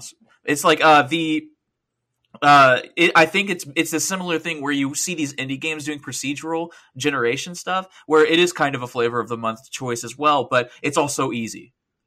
Procedurally generated thing content means that you can extend the extend the value of your game with minimal effort and all you have to do is make sure that it doesn't accidentally like start conflicting with like you have to have a good uh a good uh program that procedurally generates what you're trying to do where Mhm. like you could find these games like uh, i don't know binding of isaac which is fantastic at procedurally generating content and then you have procedurally generated content that's like inscription where it's not there's not a lot of content it is just randomizing the encounters that you're running into along the way and we've had stuff like that for the longest time in in gaming and it's a it's a similar situation with the open world uh genre or not genre i wouldn't even say it's a genre it's like a type of game Yeah, pretty much. Yeah. much. Um, I think I that- chose, or go ahead. Oh, sorry, Philip. I, I to, to answer your question, you know, directly, I think everything that Nave said is true. Um, hundred percent. I think that, that there are aspects where developers can fall back on AI a little bit in order to help them fill out their game, and then there is this exactly as he said, this concept that you know, the bigger the better. Yeah, let me spend 120 hours, Assassin's Creed Odyssey, baby. Let's go. Yeah. Let, let's have you go around and do shit. But I think it's interesting because those newer Assassin's Creed games are a great example of a developer taking the concept of the open world. And obviously because of Breath of the Wild and Elden Ring and Tears of the Kingdom, we've seen this renaissance of what it means to be an open world now. And open worlds no longer are like, you know, let's run around here. And then like you have cities that you go into where you can talk to NPCs and, you know, have relationships and have a morality system baked into there. But then you like, you go out and then you just go like raid dungeons, kind of like Diablo. Um, it's a little bit more complicated than that. And I think that they're putting a lot more emphasis on packing out, especially when you talk about like Breath of the Wild, Tears of the Kingdom, packing out content in every square inch to create a level of emergent gameplay that will arise, almost kind of like to the extent where it's like it's open world, but it's a little bit of an immersive sim in the same sense, depending on like how you want to approach it or how you want to play it. And I think that that gives creators and developers a lot more choice and it gives them a lot more bandwidth to do something weird, to do something different that you haven't seen before, um, and something that could potentially like hit and land and establish a new IP and make tons of fucking money and print, you know, print copies forever like uh, Skyrim. So I think Yeah. that that's one of the reasons why. Well, that's I want to touch on. Oh, fuck, man, Nick, you fucking say things that just get my noggin jogging, man. I need to start like writing down things. I'm gonna not be able to hit all the points I want to hit now because I have like five of them. But Breath, uh, Breath of the Wild and Tears of the Kingdom are, are a good example of what I'm talking about. Where think about how you say you say that you that you have this like ability to have this emergent narrative in this game, but I would I would argue that these two Zelda games are a lot more physics and gameplay driven than most open world games as you would generically think about. Like you said, Assassin's Creed or like Watch Dogs or something like well, what's more modern? Far Cry. You know, these games that have the there's it's not as physics driven. You do have emergent gameplay where a fucking tiger shows up and suddenly kills people, but I mean that that can be programmed to happen randomly. Right, Mhm. Yeah. uh, Yeah. Breath of the Wild. I want. I, I just kind of like think back on like Breath of the Wild's actual content and how, and the world. And the world was while it had things to do in every square inch, almost all of it was like Korok seeds or something like that. You know what I mean? It's not like Mhm. act, very. It's not very engaging, and it feels kind of open, or it feels kind of uh, barren if you like really start to examine it. That it can be fun, and you're not supposed to go do all of it. You're supposed to be like, okay, I'm done doing Korok seed stuff, and you go and explore a mountain or something. But then think about Tears of the Kingdom, where it's using the same map, but they all that development time that they spent in Breath of the Wild developing that map, they spent on upgrading that map, changing the map, altering it, adding those uh, floating islands, giving you these new abilities to use in this exact same sandbox.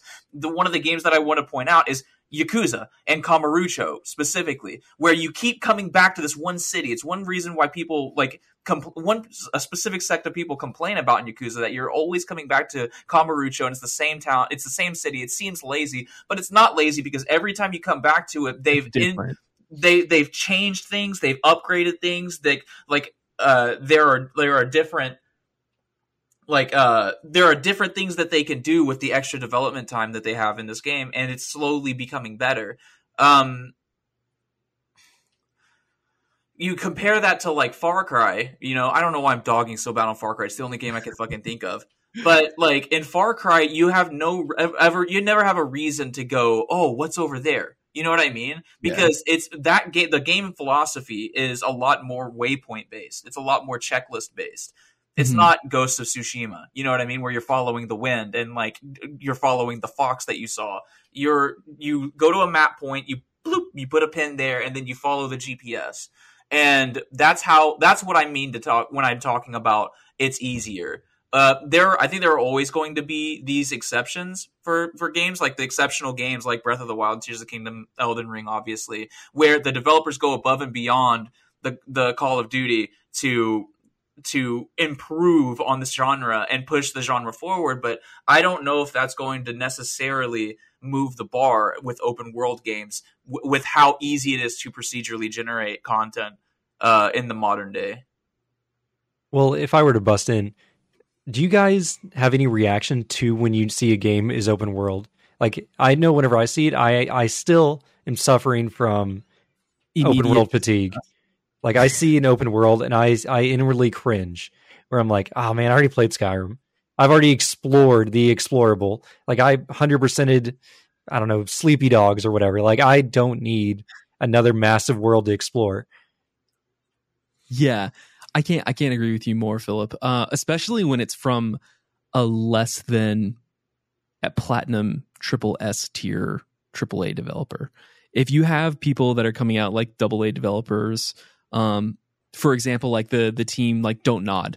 Like if Don't Nod were, was to come out and say, "Oh, we we made a a narrative driven open world game," I would throw up in my lap if, they, if they said that. Like I I especially when they don't have a pedigree of doing something like that, it's very, very risky. I think that it was one of the interesting things about Guerrilla, um, Guerrilla Interactive about how they came from uh, if I'm not mistaken, Killzone, and Killzone Yeah, being very much like still in the same vein of Halo in, ten, in terms of like you have your levels, you go through there, you you play the game, you beat the game. You guys might have more experience in Killzone than me, but for Yeah. them to do that and then go into um, Horizon Zero Dawn, which I bounced out of my initial playthrough because I was like, "Fuck, there's just too much bullshit. There's too much stuff littering this map. There's too big many to-do things list. to do all the time." But then again, Nave said this earlier in the show when we were talking about the Xbox showcase.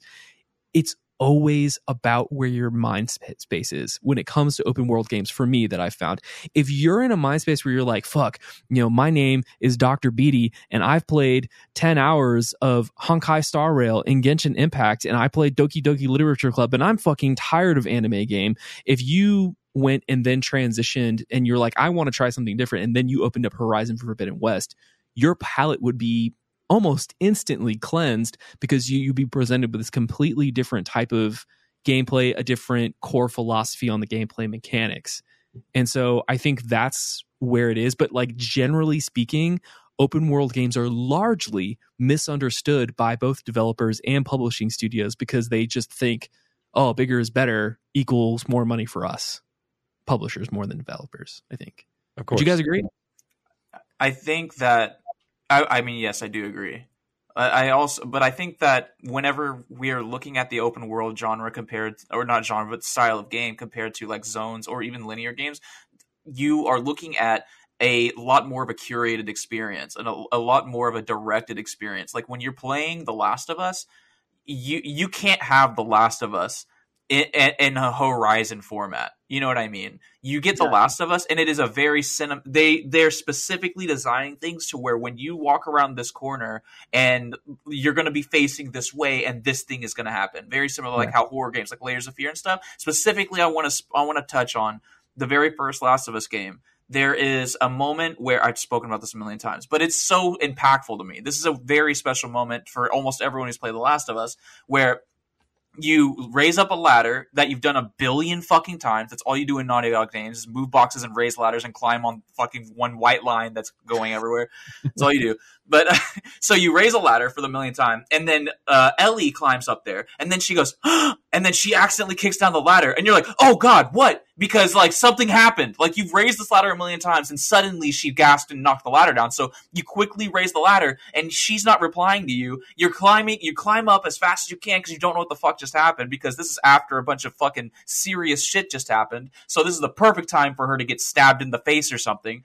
And so, and then you get up to the top, and there's a beautiful scene with a giraffe there, and you can't do that in an open world fucking situation. You can't emergent gameplay that gi- beautiful scene where they see the giraffes and everything. That can only work because they they railroad you into making that ladder sequence over and over again so that they can pull that rug from you and then have that amazing subversive uh, moment where there's a it's a game where it's always sad and shit is always going bad and everything's wrong all the time and then suddenly something seems wrong but and then it's beautiful. And that is why that giraffe scene is so amazing because they're able to do that with that curated linear experience. And i think that these developers expect to be able to have this last of us type of situation while having an open world like kind of if you give the player the opportunity to mess up the artistic vision they're probably going to do it whether they are trying to or not.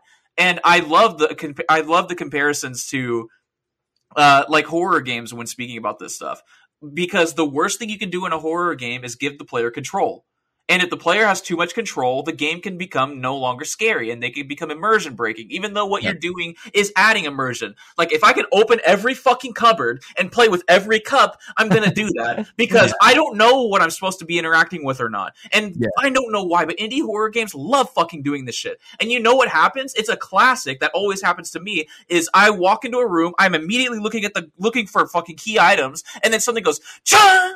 And I'm like, I didn't see what was was scary. wrong. I was looking at the floor. that's exactly what you were saying in our Dead Space remake review. How you were talking about you broke the immersion in Dead Space, and that was what it always gets me every time because I am always terrified out of my mind when I play Dead Space. First of all, because I believe I like I have suspended disbelief in the Ishimura and I like and I I put myself in Isaac Clarke's shoes and I just like really like I like zone in when I'm playing that game which ratchets up the fear level for me for sure uh, which is amazing. But then again like you were saying especially like when you mess with the difficulty levels one direction or the other yeah. if you make it impossible and like one hit you're dead I was like oh that's kind of silly. But then like you go it down to like story mode and you're literally a walking tank and you're one shotting like necromorphs left and right and it's fucking dope dude. That's a total power fantasy honestly but it's not a horror. It's no longer scary because you're not scared about keeping Isaac alive or getting him through that situation. So you're right. The more control that you give, you know, one interesting point that I do want to I want to touchstone on while we're on this topic though that I thought was really fascinating that Capcom recently did with Resident Evil 4 is that Resident Evil 4 famously is like one of the most directly linear horror like experiences horror you say horror like with yeah. quotation marks action, here experiences yeah. like action goofy experiences with like you know bad people and plagas and zombies and stuff but the really really interesting thing that they did with the remake is that there's a section where you go and you fight this lake monster and right before that or right after that. I believe it's actually right after you fight the lake monster, you get a boat. And then they have a semi open world in the section where, as Leon, you can go to different parts of the map and choose like where to go, maybe farm some stuff, explore a little alcove here, maybe get some, you know, more pesetas here and there, maybe find a new gun in the middle of the lake. Like, really really cool stuff where it was like um, they were like hey let, let's try something different here and what it helped do for me is it helped lower my anxiety levels because playing Resident Evil 4 is a really stressful game for me because I'm not a great gamer. Um, and they like purposefully like design that game to be like very high stress when you're trying to complete like the objectives or get Leon through the map or like kill the enemies and stuff. And so being able to take that moment to breathe after you know beating Del Lago and then just get on my little speedboat and just cruise around this little Spanish lake and you know kind of do stuff at free will. That was a really breath of fresh air until I finished everything and I was like, okay, time for more main story. And then I was ready for it. Yeah, I think you raised think- a good point of like how mixing these together can really benefit because like we talked about open world, we talked about Fallout 3 earlier. And some of the best levels in Fallout 3 is not necessarily the overworld, but the vaults when you get in there and you uncover the really? history of the vaults and what happened to the people there. Like oh this vault their whole thing was plants and the plants are out of control and there's i don't know is there like plant zombies or something? I don't even remember.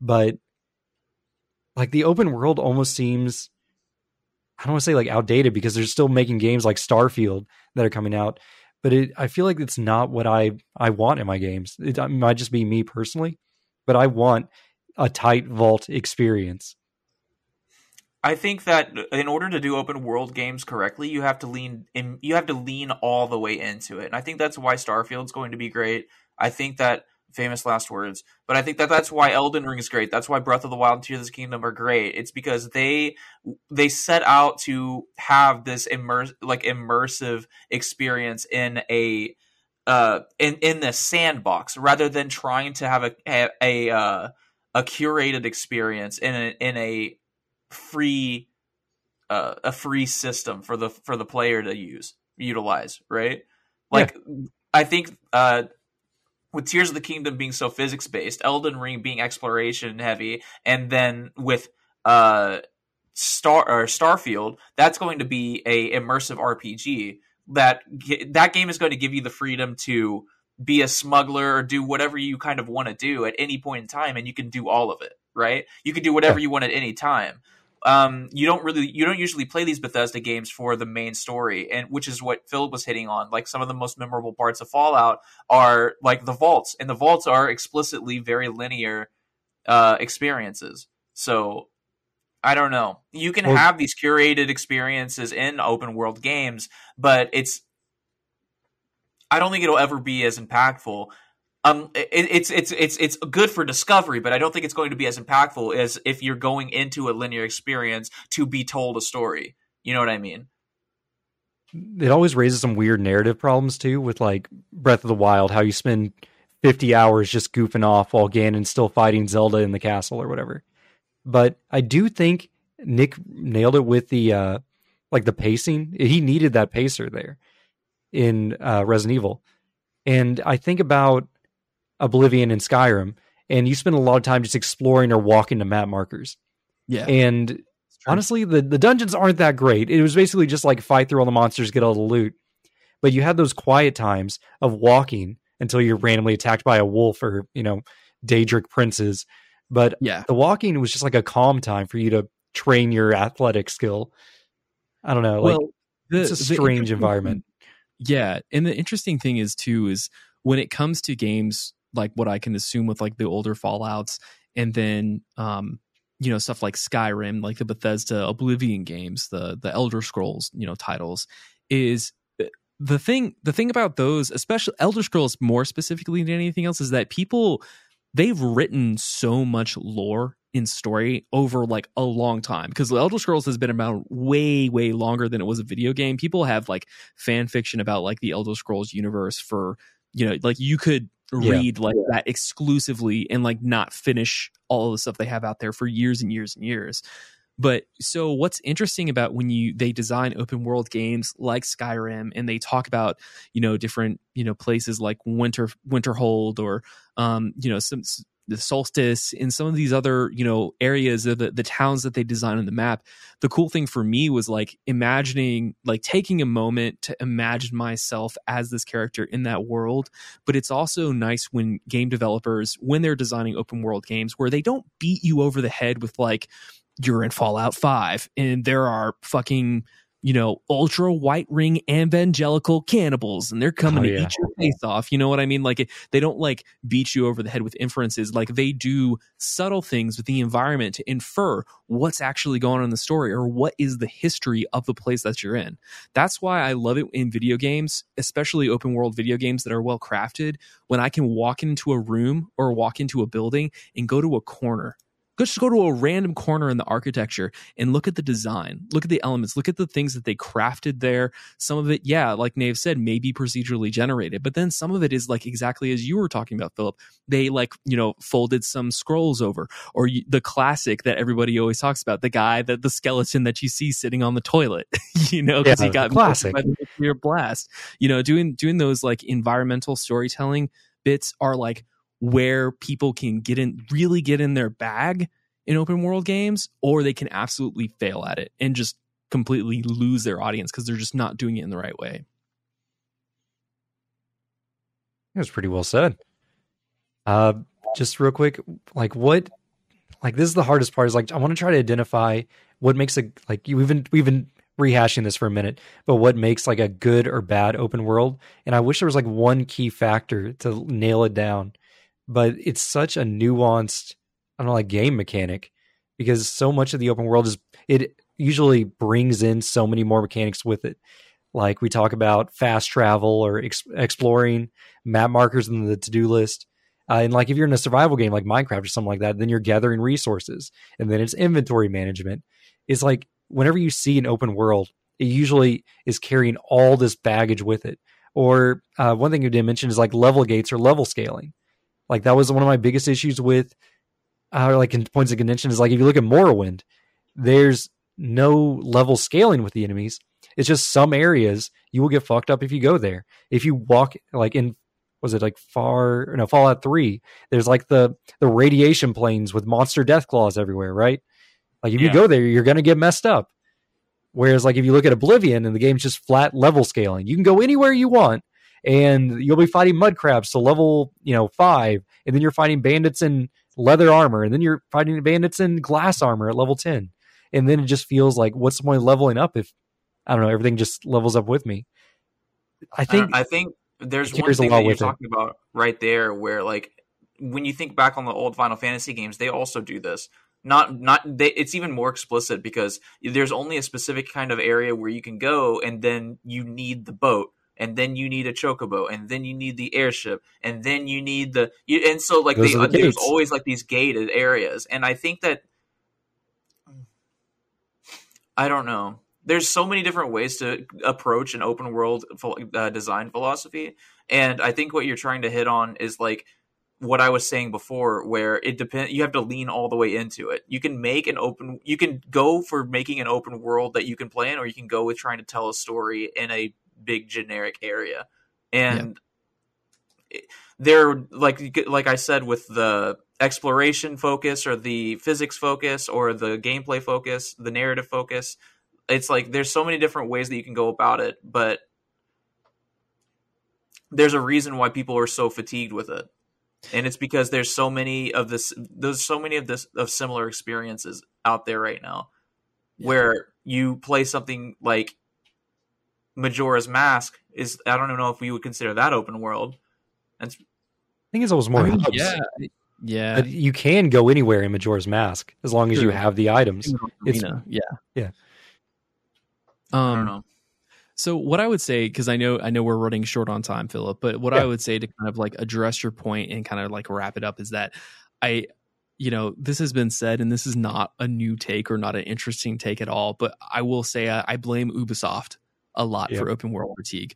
The Far Cries and the the, the Assassin's, Creed, um you know when you the the problem that you get into is that you want to make this really cool open world like historically accurate or like you know fantastically accurate a believable uh fantasy world and then you, you litter that map with icons and stuff and it's like the idea is the selling point oh look at all this stuff that you can do but the opposite it has the opposite effect where as a player you're just overwhelmed at the end of the day and you're like wow i just like i have all of this stuff to do and i don't feel like if i and I, or i get the sense that if i don't do all of it i feel like i haven't completed it.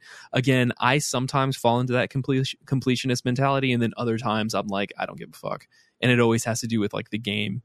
Um whereas they've gotten a little bit better about that. They've gotten a little more cognizant. They listen to their community's feedback on stuff like that. I think that you know when you when you typify like the bad open world games. It's the ones that do that and then shamelessly don't reward you game playing the game. Redfall, I'm going to come back to Redfall as an example. I've talked about this on numerous shows now. Redfall is a great example of an open world game where the developers actively punish you for playing the game. And really, got yeah, me Navy to play that one. Absolutely. I think you guys would have a blast, honestly. And I would be really interested to hear your take on it. But I think a, a good example, and, and of course, I, I forgive me for my, you know, Sony, you know, shilling over here. But I, I think the great games are the ones that give you options and they don't overwhelm. And they point you in directions that you can go that will lead towards story or narrative that are fulfilling, that do pay off. One knock that I will always give against Ghost of Tsushima is that the main story was incredible the main storytelling that they put in there was great. Yeah. Every single side story was the dumbest fucking shit that I've ever played in my life. Oh, got them. Oh no, the Mongols are here. Oh, oh no, the they stole my sake, and it's literally yeah. just like go here, something happens, kill Mongols. That's literally all the side story are. The Witcher Three Wild Hunt, conversely, is a game where it's like oh, I see an icon up here and I just finished a main story. Ah, I, I need to get some experience. So let me just go check out what's over here. And then all of a sudden you're in a like a pitted death fight with a vampire that you didn't know existed like three or they didn't even know it was in this part of the world and so it's the the subversion of expectation and the surprise and constantly rewarding gameplay numbers go up armor looks cooler that's where you find good stuff in open world games i think you, you that was a good thing that we've been dancing on the periphery what I'm about to say, but I think a good gut check that you can always ask yourself is would this game be better if I didn't have to go from point A to point B. If it just chapters it finished, chapter eight, we're doing this now. Like would Ghost of Tsushima benefit from the open world being taken away, where you just immediately spawn in the next area and it's like here's the next part, go get them. You know I think, what I mean? Yeah, exactly. That's a great example of a game where it's like you take away half or 75% of the optional content and you got a you got a golden ticket. So imagine if all that development time that went into that useless side content, if they could just pour it more into the core experience, think we'd have some better games out there? A lot of them, not all of them though. It's like Yakuza is famous for having the this the insane side content. You know what I mean? Well, I wouldn't exactly say Yakuza was an open world because it's like immediately attaches it to games like Far Cry and shit it's such a it because it's it's more uh you're going you're just doing the missions and then you do have an area that you can explore where you can play pachinko or whatever the fuck you want to do if you want to blow off some Yeah. steam like you were saying it's like the, there's always that del lago lake area after the boss fight you always have that to go back to but Yep. uh, you are gener- generally playing a linear game unless you want to do the side content and stuff um some games really want to kind of tap into that but i don't know it's such a weird nuanced fucking topic you know what i mean Yeah, and I really wanted to talk about it because specifically in our uh, Xbox showcase with Elder Trolls, you mentioned like when you were talking about Starfield, you really got me thinking about these overworlds, these open worlds. That's not overworlds. These open worlds and what they mean to me. And I thought this would be a great topic to get on, but honestly, after our discussion, I feel like this is such a, like I said, a nuanced topic that I'm. I just want to see how Starfield does it. Honestly, like yeah. the way they talked about landing on the planets and each planet being generated, I'm really excited to see how they do it. Because Oh. however Starfield does it, I feel like it's going to set the industry almost. Like depending Yeah. on like how they go. That's a good point because I literally just just tweeted a couple of hours ago that Obsidian. So I retweeted. Obsidian says that Avowed scale and scope will be close to the Outer Worlds rather than Skyrim. So Yeah. th- so Obsidian. So Avowed is not going to be an open world game. It's going to be a hub based game. And I t- retweeted and said, "Love it." And that's kind of like my opinion, right? Like I mean, that's my opinion on all of it. All right, we are going long. So at this point, I want to thank Dr. Nick from coming out. Yeah, absolutely. From Thank coming you. out. Thank you so much. They, my esteemed colleagues, Doctor Doctor Nave and Doctor Phil. Um, I'm so happy to be here. Um, I'll see you at the next continuing education conference. Yes, please. This has been my TED Talk. Nave, what are we Is this playing next week? Philip, is this show supposed to be serious? I think so. I didn't know it was Okay. when I, I wrote out the, the notes, but it got really serious really fast. it's kind of hard to be funny when you're talking about family issues and then going right into industry talk. I didn't realize how hard it would be to. All right, crack what are we joke. playing next week? Ryse, Son of Rome, or Redfall? Redfall? What? I, I thought we vote were playing Diablo. No. All right, we can play Diablo, I, I vote guess. for You guys, Diablo. you guys could no life Diablo if you really wanted to. It sounds like Philip wants to play Redfall. Oh, I- yeah, I- kind no, of. no, no, no. Redfall literally just got an update. I think I'm just. I want. Yeah, I'm pro. Wait for packed a bunch of updates. Yeah. Yeah. All right, there's all right. a We'll lot of play some Diablo. We need to wrap this up. How do we wrap this up? take. I don't know. Do you? You're, I don't know. this is I didn't write an ending for this one. Uh, I'm being paged. I'm a doctor. Bye. Paging Dr. Phil.